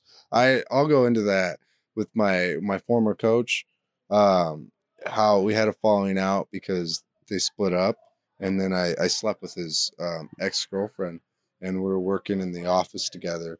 And like he talked to me prior to that and was like, I don't think this is I don't want you to do that kind of thing because that's like or uh, hey, don't don't do anything with her, you know, because we're friends and like I'm I don't I think that would be uh, not okay. I didn't ask because I wasn't even thinking about that. My whole thing is is like I really like when I can have a relationship with the opposite sex um, especially somebody who is might be very um, physically persuasive, right? Very attractive. Um, but to be able to have a friendship and to be able to build the relationship as a friend, because I feel like that is a skill to be able to have the discipline to put off any kind of like um, uh, you're if you're attracted to someone and um, and your friendship or your romantic interest in your platonic relationship are two different things. And I feel like, um, like I look at almost sometimes I wonder people who wear like shawls and stuff like that for like uh, for like Muslim culture. If historically men for some reason were originally not to be able to or not be to be imposed to have self control, or even if self control was a philosophical thing that was understood and so then it were to be imposed onto another person. And then looking at now how high level of self control, like what you were, what we even talk about trying to teach youth, how, how much of a high level we have developed with that. Right. And I believe that it's good to practice things like that to improve because you can improve on many things. And so I, that was what that was. And I was very confident in that in the sense that I had no ulterior motives and um, I was celibate for five years too. Um, so I that goes forward, and she becomes she's I'm supposed to teach her how to do sales. She moves into my office, and we're in an office that's the size of this, in an enclosed space, and it's just her and I. Um, and the there were she would do some things that were she. It sounds weird because if I say it, it doesn't. It sounds like I could like be making that up. But she she'd seduce me, and then I'd go along with it. But in my head, I would go back and forth. I'd have that there was a parts of me, and it's like, hey, you shouldn't be doing this because this person doesn't think it's okay. And then I'd wrestle with, well, no, other people would, you know. And the thing that I thought is, you should go and talk to somebody. And I'm like, no, I'm not gonna go talk to somebody because if I talk to somebody like my best friend, or they're gonna tell me this is a terrible idea. And so I'm like, no. And so, anyways, that it's just exacerbated, and I and I wound, and I and I wound out, and then I would side with that the worst part of myself in that sense because I really wanted to do jujitsu. My son really liked to do jujitsu there with the guy. I disagreed with that part, but all those other things were important, and my friendship was important. So I folded on those values. But if I were to talk to somebody about it, I would have been able to get that perspective and I would have been able to work it out and be honest with myself. And and then I found myself contradicting my values later on. And I always thought, well, what what could you what could you have done there? Because I didn't want this to happen. The she basically we had her um, we had sex, and then the next day she told him because it was they had a really weird relationship. Um, and so he got really angry, and they I wasn't allowed at the gym ever again. My son wasn't allowed to do jiu-jitsu, his favorite thing. And I'm like, oh no. And I was just reflecting on that because, like, I genuinely was celibate. And my genuine plan was that, and that's how mm-hmm. I felt about her. Is that I that was a real friend because I never want to be. I've been cheated on my whole life. I've never cheated on anybody. I never wanted to be that person, and I kind of was that person. So I'm like, how did you change there? So one thing that I learned is that if I'm ever going through a hard time, the first thing that I do is is I go and I talk to somebody about it. Because the weirdest thing is is whatever thoughts come up into my own head. Maybe this is what it's like for like all of Germany. Because not everyone in Germany who's committing all those atrocities must have been a vile human being. But maybe this is exactly something that could happen. A little push, a little push, a little push no check ins with consensus reality. And I convince myself that this is appropriate and okay. And then I realize that that's not my worldview and I regret all of that. And I think about that a lot. And that's my biggest thing with my son is like, just please, like, I don't care what you decide to do. I care that you communicate it with me, right? Because you could tell me in it, you could tell me you're doing meth. Like, but the consequences of not telling me and doing meth are a lot worse than me knowing that you're doing meth. Yeah, and you know, making sure that they, on a subconscious, intuitive level, know that those channels are open. It's one thing to say those words, but have we put in the work so that our kid, their first instinct is to share it?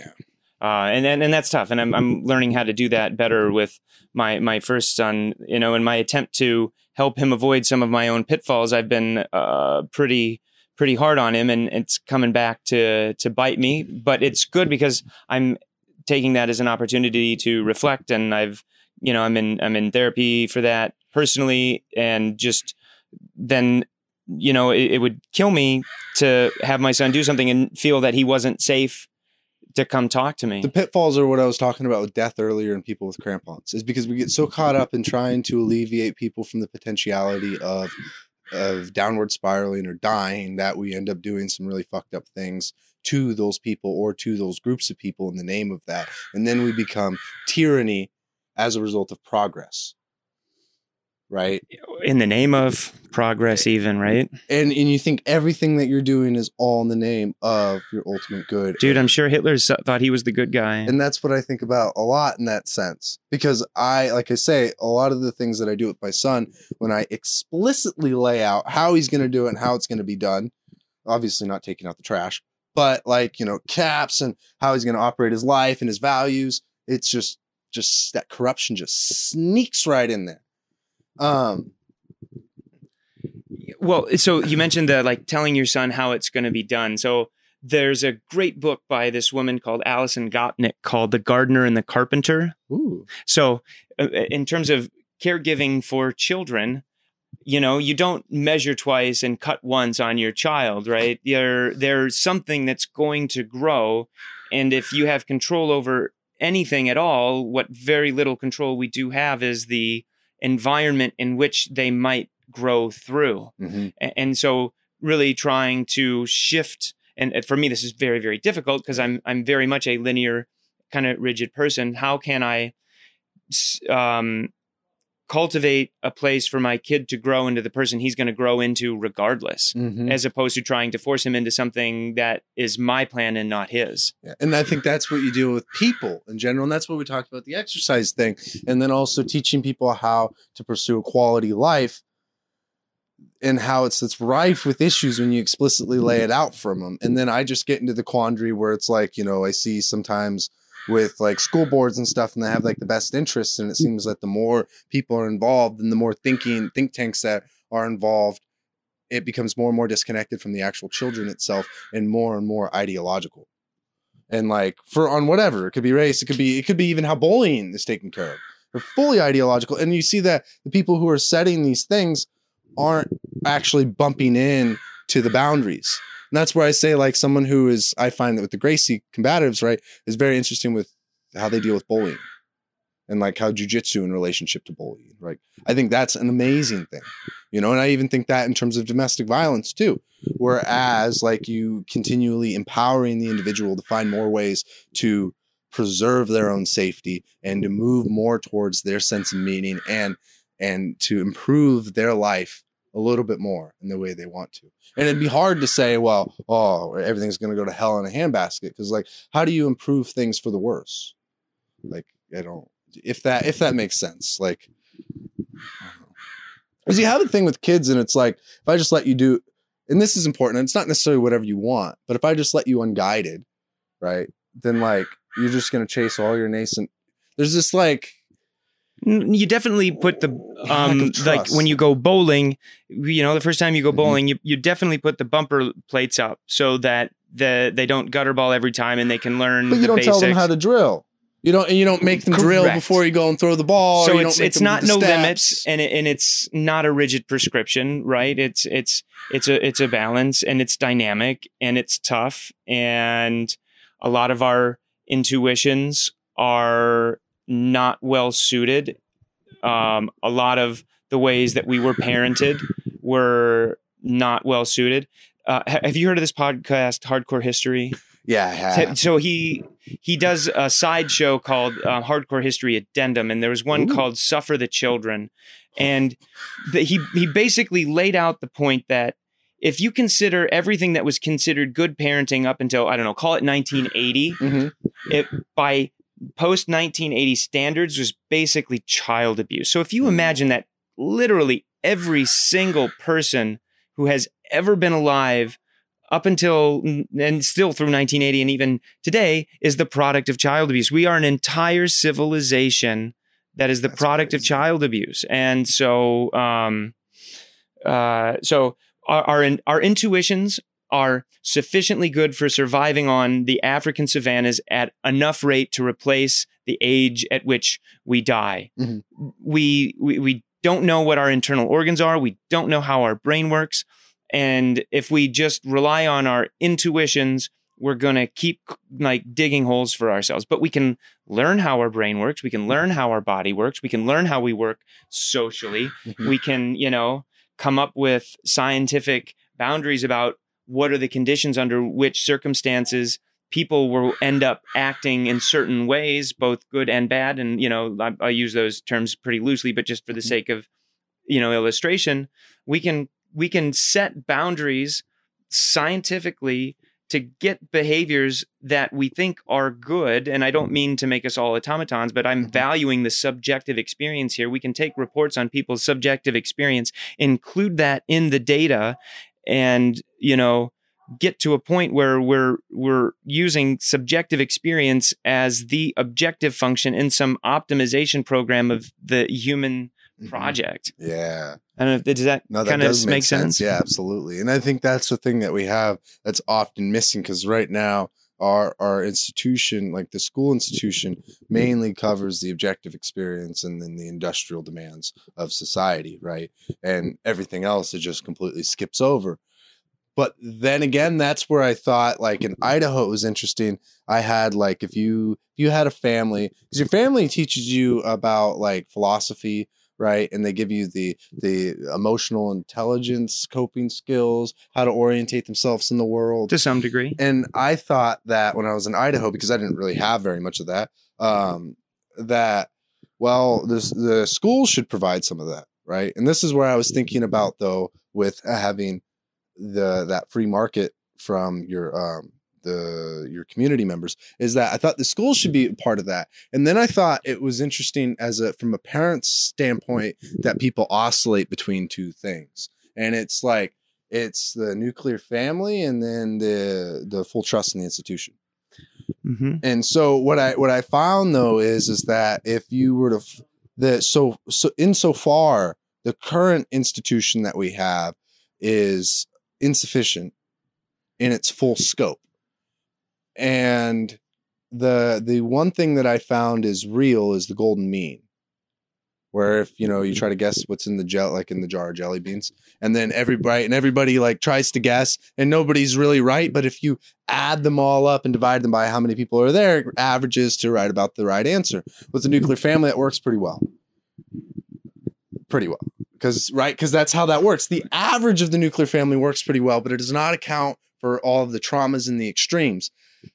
But the institution doesn't act like that as they are set up now. And even if you were to create like the like school boards and things like that, the way that those those ideas are generated and the way that people participate in that, I don't think it's consistent with the with the needs of people in the community. I think there's something that isn't the nuclear family and something that isn't the educational institution that is missing in there. What I found interesting about jujitsu gyms, but it wasn't jujitsu.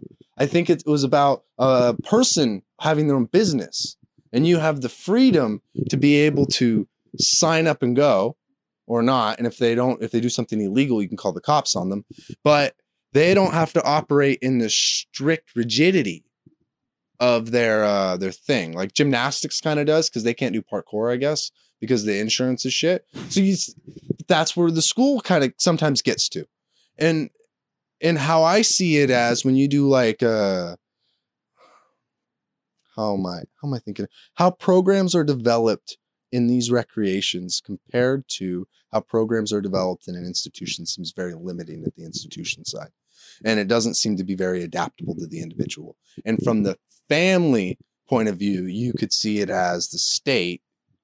It always gets perce- it often gets perceived as the state and is more state control but with more private institution and the state providing people to be able to allocate their funds in the private institution i think it empowers your community members and it empowers adults who want to participate to be able to set up shop to vie for the available dollars that are around for the community members. And then I think it gets put off from this is the state trying to put more control. Because I was like, wouldn't that be weird if the state taught all the kids what's right and wrong? Uh, you know what I mean? It's like, and I'm not that way. But like, if I'm just taking that frame of mind, there's certainly a, a risk there, and we can see historical examples of how that's gone awry. But I mean, uh, you know, I'm a huge fan of a- Andrew Yang, and uh-huh. not to make it super political, but that like yeah. he's one of the few people that like actually think.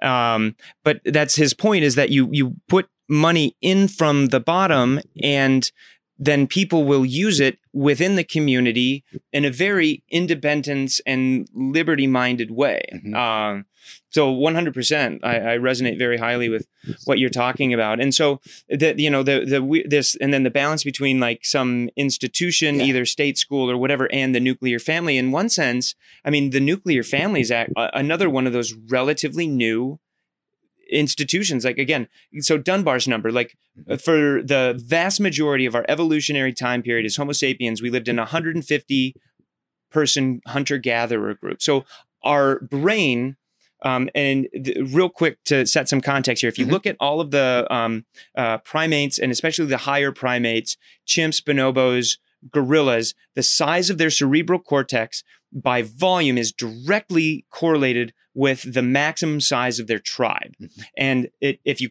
if you extrapolate that to human beings and the size of the cortex on this graph, it's about 150 people. If you look at um, archaeological and anthropological data on hunter gatherers, they almost always top out at 150 people. Mm-hmm. Um, then, when you look at a lot of major um, uh, organizations in human uh, institutions, the Centurion, the Army Company, 100, 150 people. Oh, so there's a reason for this. Our brain is capable of knowing intimately well 150 people. We mm-hmm. now live in cities that are vast beyond that. So it gets very easy to dehumanize each other because we're beyond our Dunbar's number. Mm-hmm. And that's what happens is we dehumanize each other once there there were 150 people removed from any individual. And so the nuclear family is a byproduct of agriculture. And so once we had patriarchal, uh, um, we needed to keep women like owned by the man so that we knew that the child that came out of the woman was with high probability due to the sperm that came from the dude so that he could pass on his land to the next person that's an all mm-hmm. that's a byproduct of agriculture so that's the birth of the nuclear family when in fact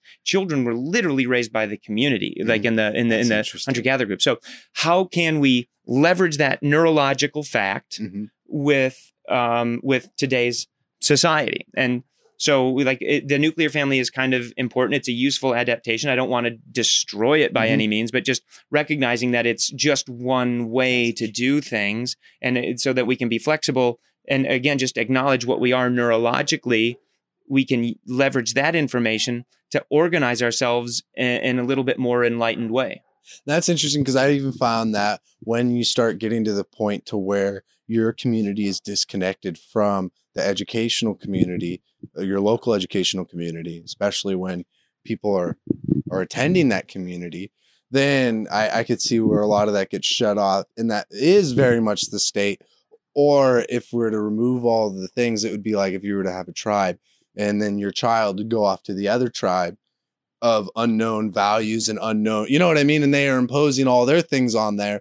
And it has nothing to do with the nuclear family. But I could see where if it's like getting taught at what would neurologically feel like another community. Hmm and by that principle and all the things that might be of that other community because that's so many different unknowns and now they're raising their own Yeah. child in that sense and then you feel that disconnection. Because i get this thing even now when people talk about the state i i always found it interesting that in terms of education really how much of your um of your understanding of the world do you actually imprint upon your child especially when they go off into school and i don't mean that like well we should do more of that and the government should do less of that or the institutions should do less of that i just mean that like i think about this now as an adult how do I cope with anxiety and all these other things? I'm having conversations with my 60 year old mom about this and things that I'm like, she's learning from me and I'm learning from her, and more to like peer to peer, right?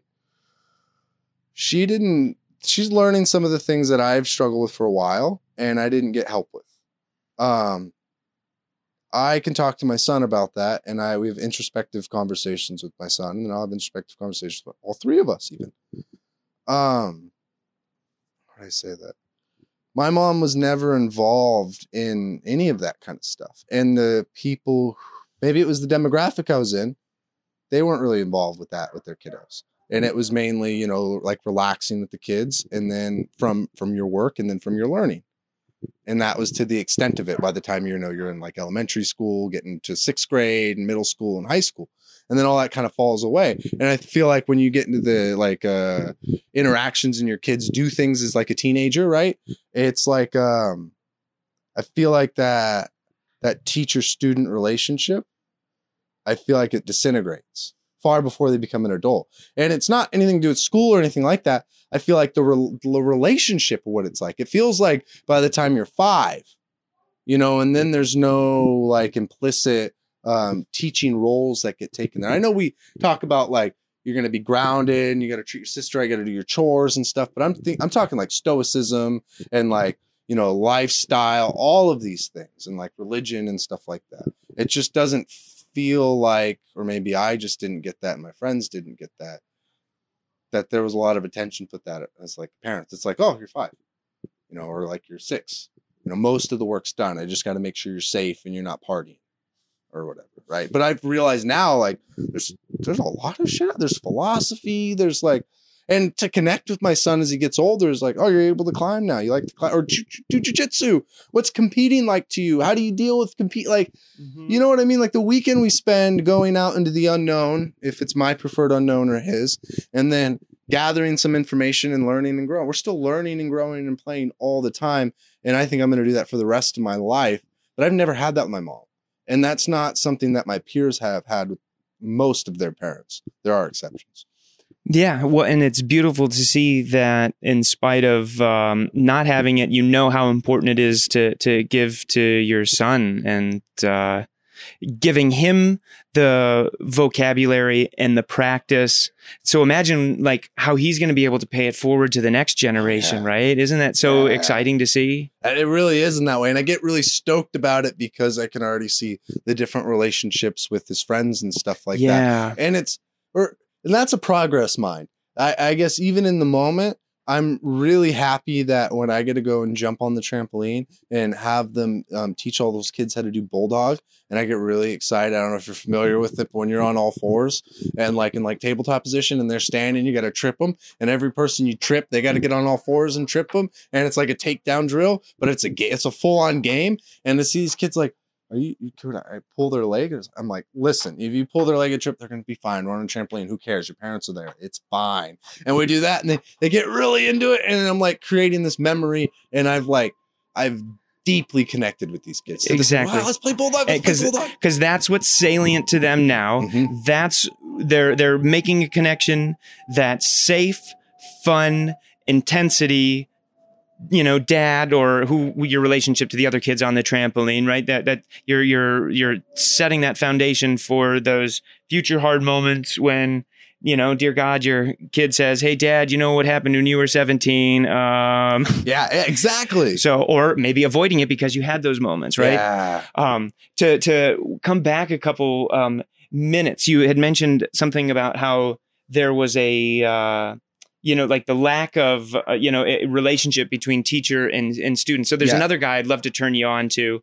Um, his name is Zach Stein. He's kind of like I guess educational theorist, Mhm. and so.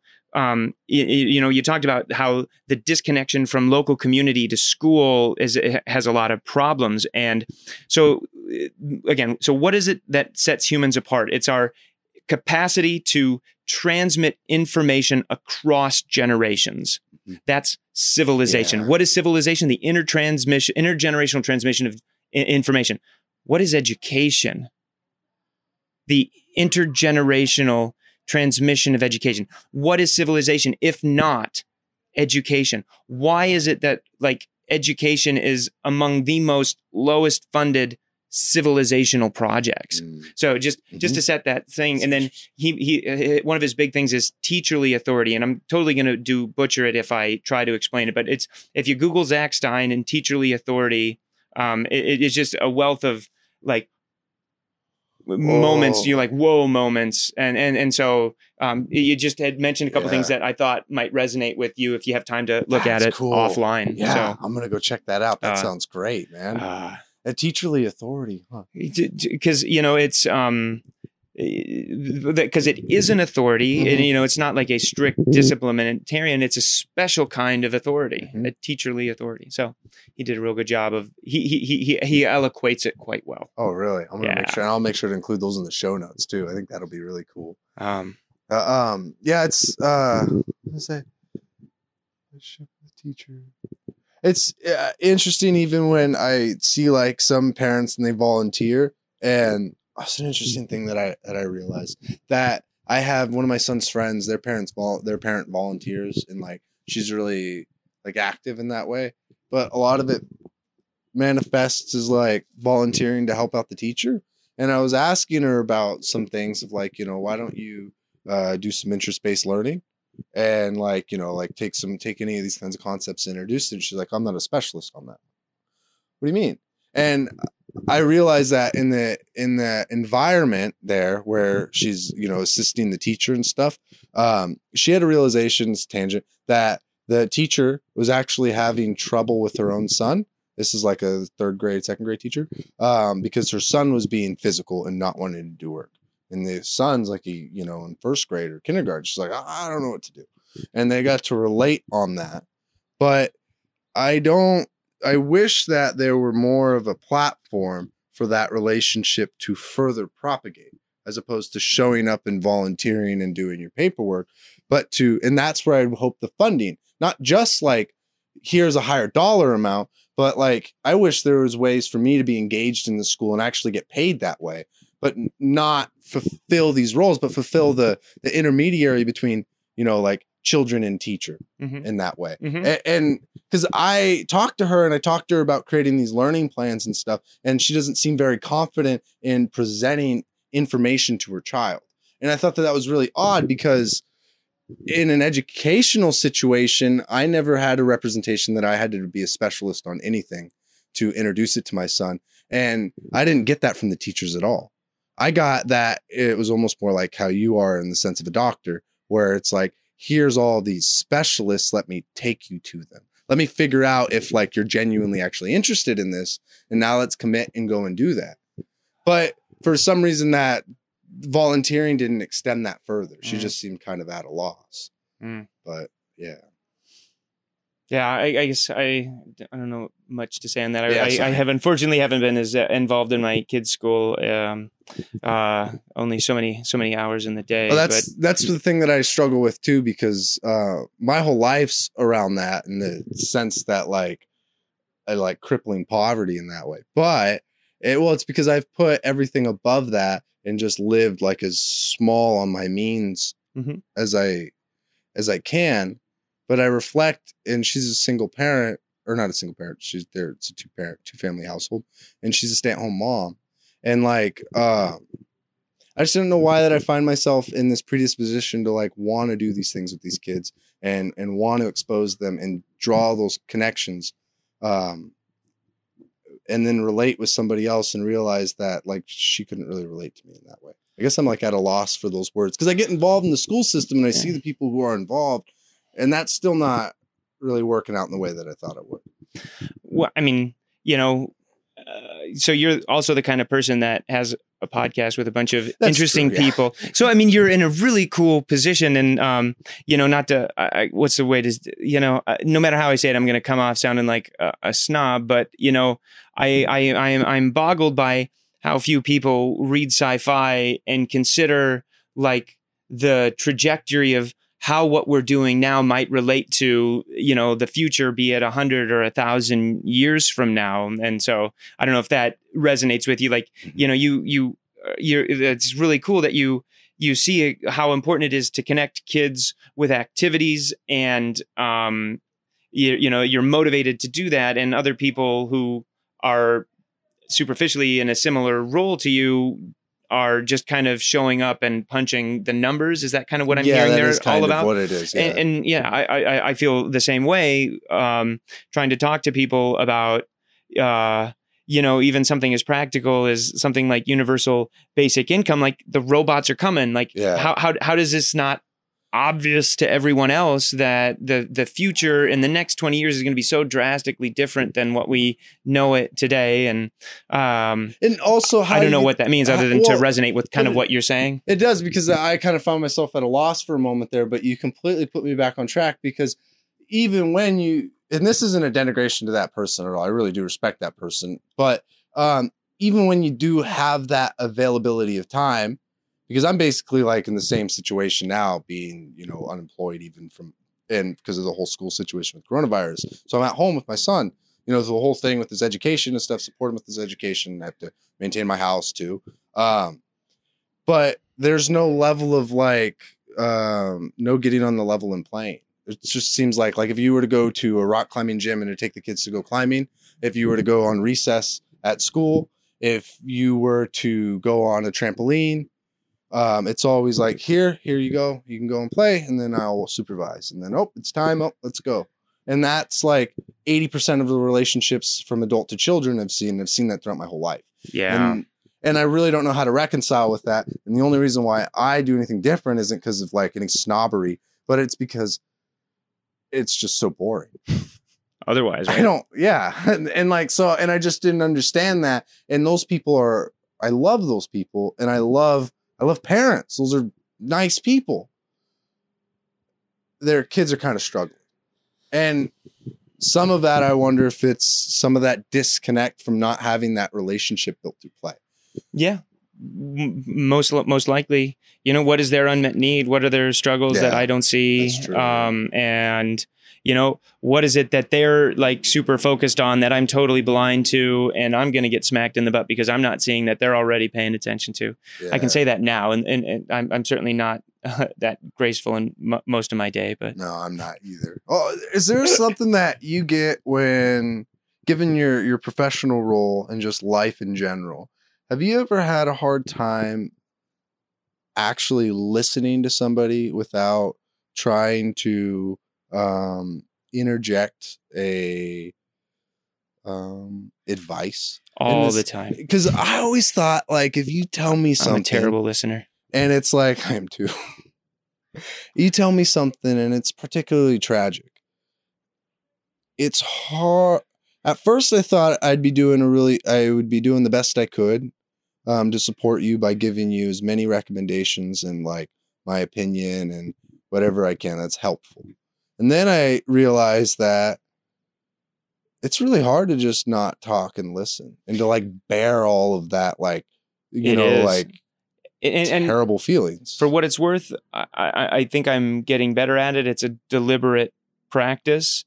Coming back to what we had talked about earlier, if I was going to give somebody advice and saying, "You're hurting, and and I'm here for you," and being able to sit with the the silence when the, you know they uh, in medical school and in residency they we do um, it's not like a course but like practice on how to break bad news and the one of the major steps is you say the bad news and then you just shut up and you sit there and make that pregnant pause.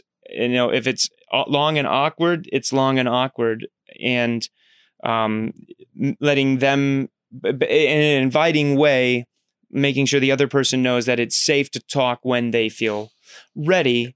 And so many people aren't in a place where they need or want or could even listen to advice. And so, but being in the presence of another another human being who sees your suffering and holds it in compassion without judgment does most of the work. Mm-hmm. And and and is, you know why is it that we talk mostly to quiet down our own discomfort with somebody else's discomfort, right? Mm, And so like I hear you.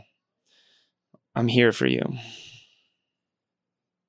That's a very challenging thing to do. Oh, like I said, I'm not good at it. I can say these words.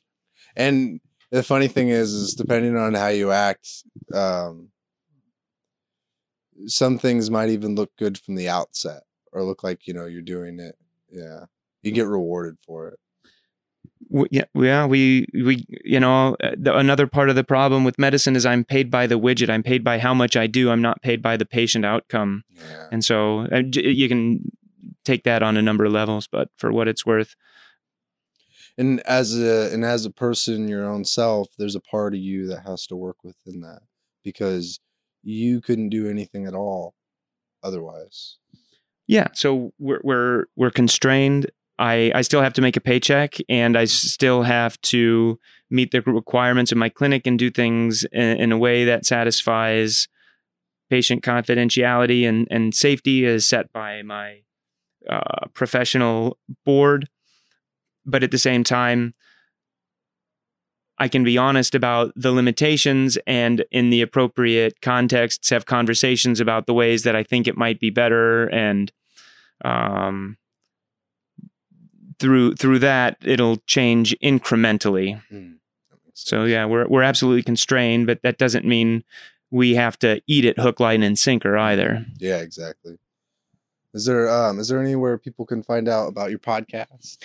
Uh, I would love it if people would check out oneschoolproject.com. Uh, eh, there's uh, you can reach it at one school project 24 7 365 at gmail there's a facebook page and um, if you go to anchor like google anchor and one school project you'll you'll find it there um, i'm would love to connect uh, and and and there's comment section on each of my posts. So i i'm looking for feedback. I'm looking to learn.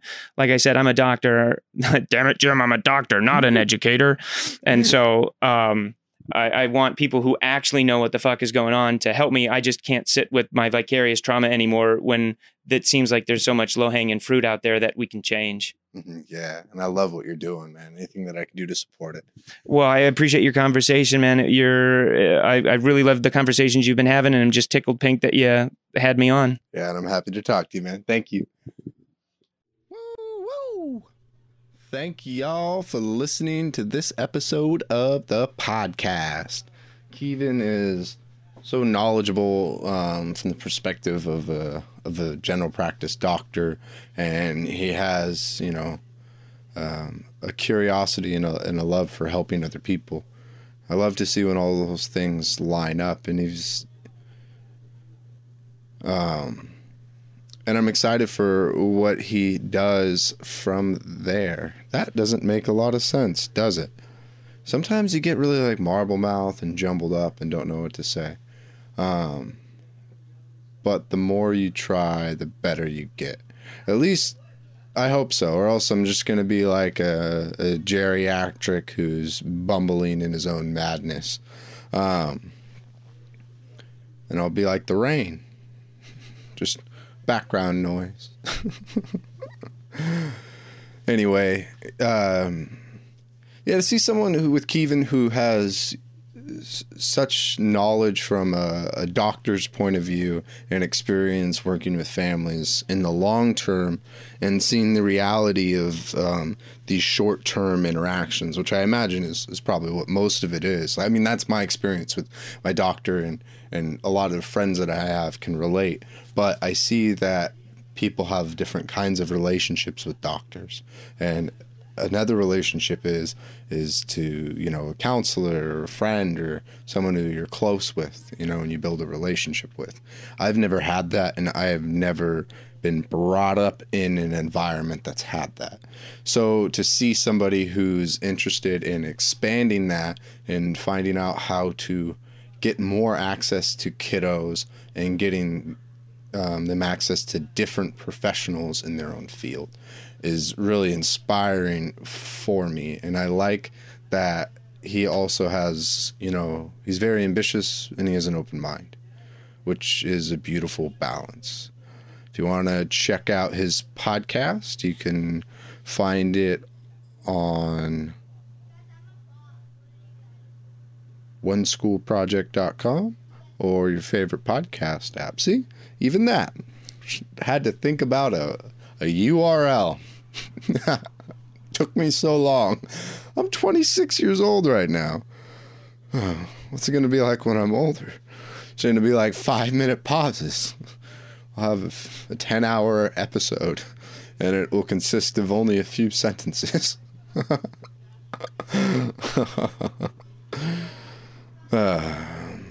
and um, I'll play you out with a song called Water by Christoph Crane. It's a freestyle and it's water? beautiful. Oh, water. Water's a good one. Love? America. America, love, and water don't get along. I'll tell you that much. It's a it's a conflicting uh, list of variables. What's that? Tofu, Cub Foods, Dow Foods. What? What? What? Broccoli, karate. What? Grizzly bears.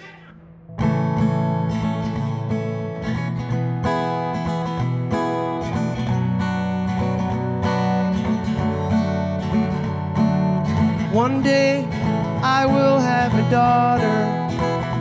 So it's probably important for me to be thinking about the water. And actually, if I really think about the water, it's really makes me sick sometimes because a lot of people on the planet don't have clean water and we do. That's why I went to the land that my parents care for today to get some well water for anyone in the room to make a point that if we have water, we should probably take care of it. Because if you think about the fact that we're 80% water, it probably means a lot to take care of the water, which means to go take your sons and your daughters and pray with the moon. Or pray with the river, pray with the ocean. You can pray about anything you want. You can pray about the well beings of people that aren't even here anymore. Or we can get off track and we can be like a grizzly bear flowing through the river or flowing through the woods. If I was a grizzly bear, I'd probably love water, but I probably hate America. So if America was a big grizzly bear, this is what it would say. It would say, This is my well, all you other motherfuckers, you better get it out of my way. Because my kids, they're gonna drink all the water and they're gonna be really cool kids, your kids, they can swim over there in a swamp or maybe a pool. I don't know. But uh, this well right here, we're gonna take all the water and we're gonna sell it in a bunch of bottles. And then we're gonna see all these people and say, here's a TV and here's your role models. And then the people that are watching all the TV role models on the TV will go get a bottle because the pill that they try to feed to us is too big to swallow. So I don't really know much about love, but I know that there's something right up above, and the same thing up above is living in my heart, and nobody could take it apart. So even if we get the feedback from something like that, we pray until our kneecaps get sore, and that was the only way that I could ever try to find solutions to a day. You can take an action or you can wave a flag or you can wave a billboard. What will you kill for? I won't really kill for nothing. I'll just stand right there. They can put the knife right up to my throat and say, This is what you wrote. It was his story, but it's her story also. And I know, like a turtle, it's a morsel of ingredients that we can get from the ocean. And some like a pebble, and we know it's just emotion. And we're sitting in a room, we're trying to make sense of it. Experience, we're sitting in a room, we're trying to be seen from the We're sitting in a room, we're trying to make sense of something. And it's all just the same, like we were always with the family everywhere that we go. And if we take that perspective, we always will grow. I don't really know about the mass hysteria. You can look at me and say, Are you from America? But all I really know is that I'm from planet Earth and everyone feels the same. But not really.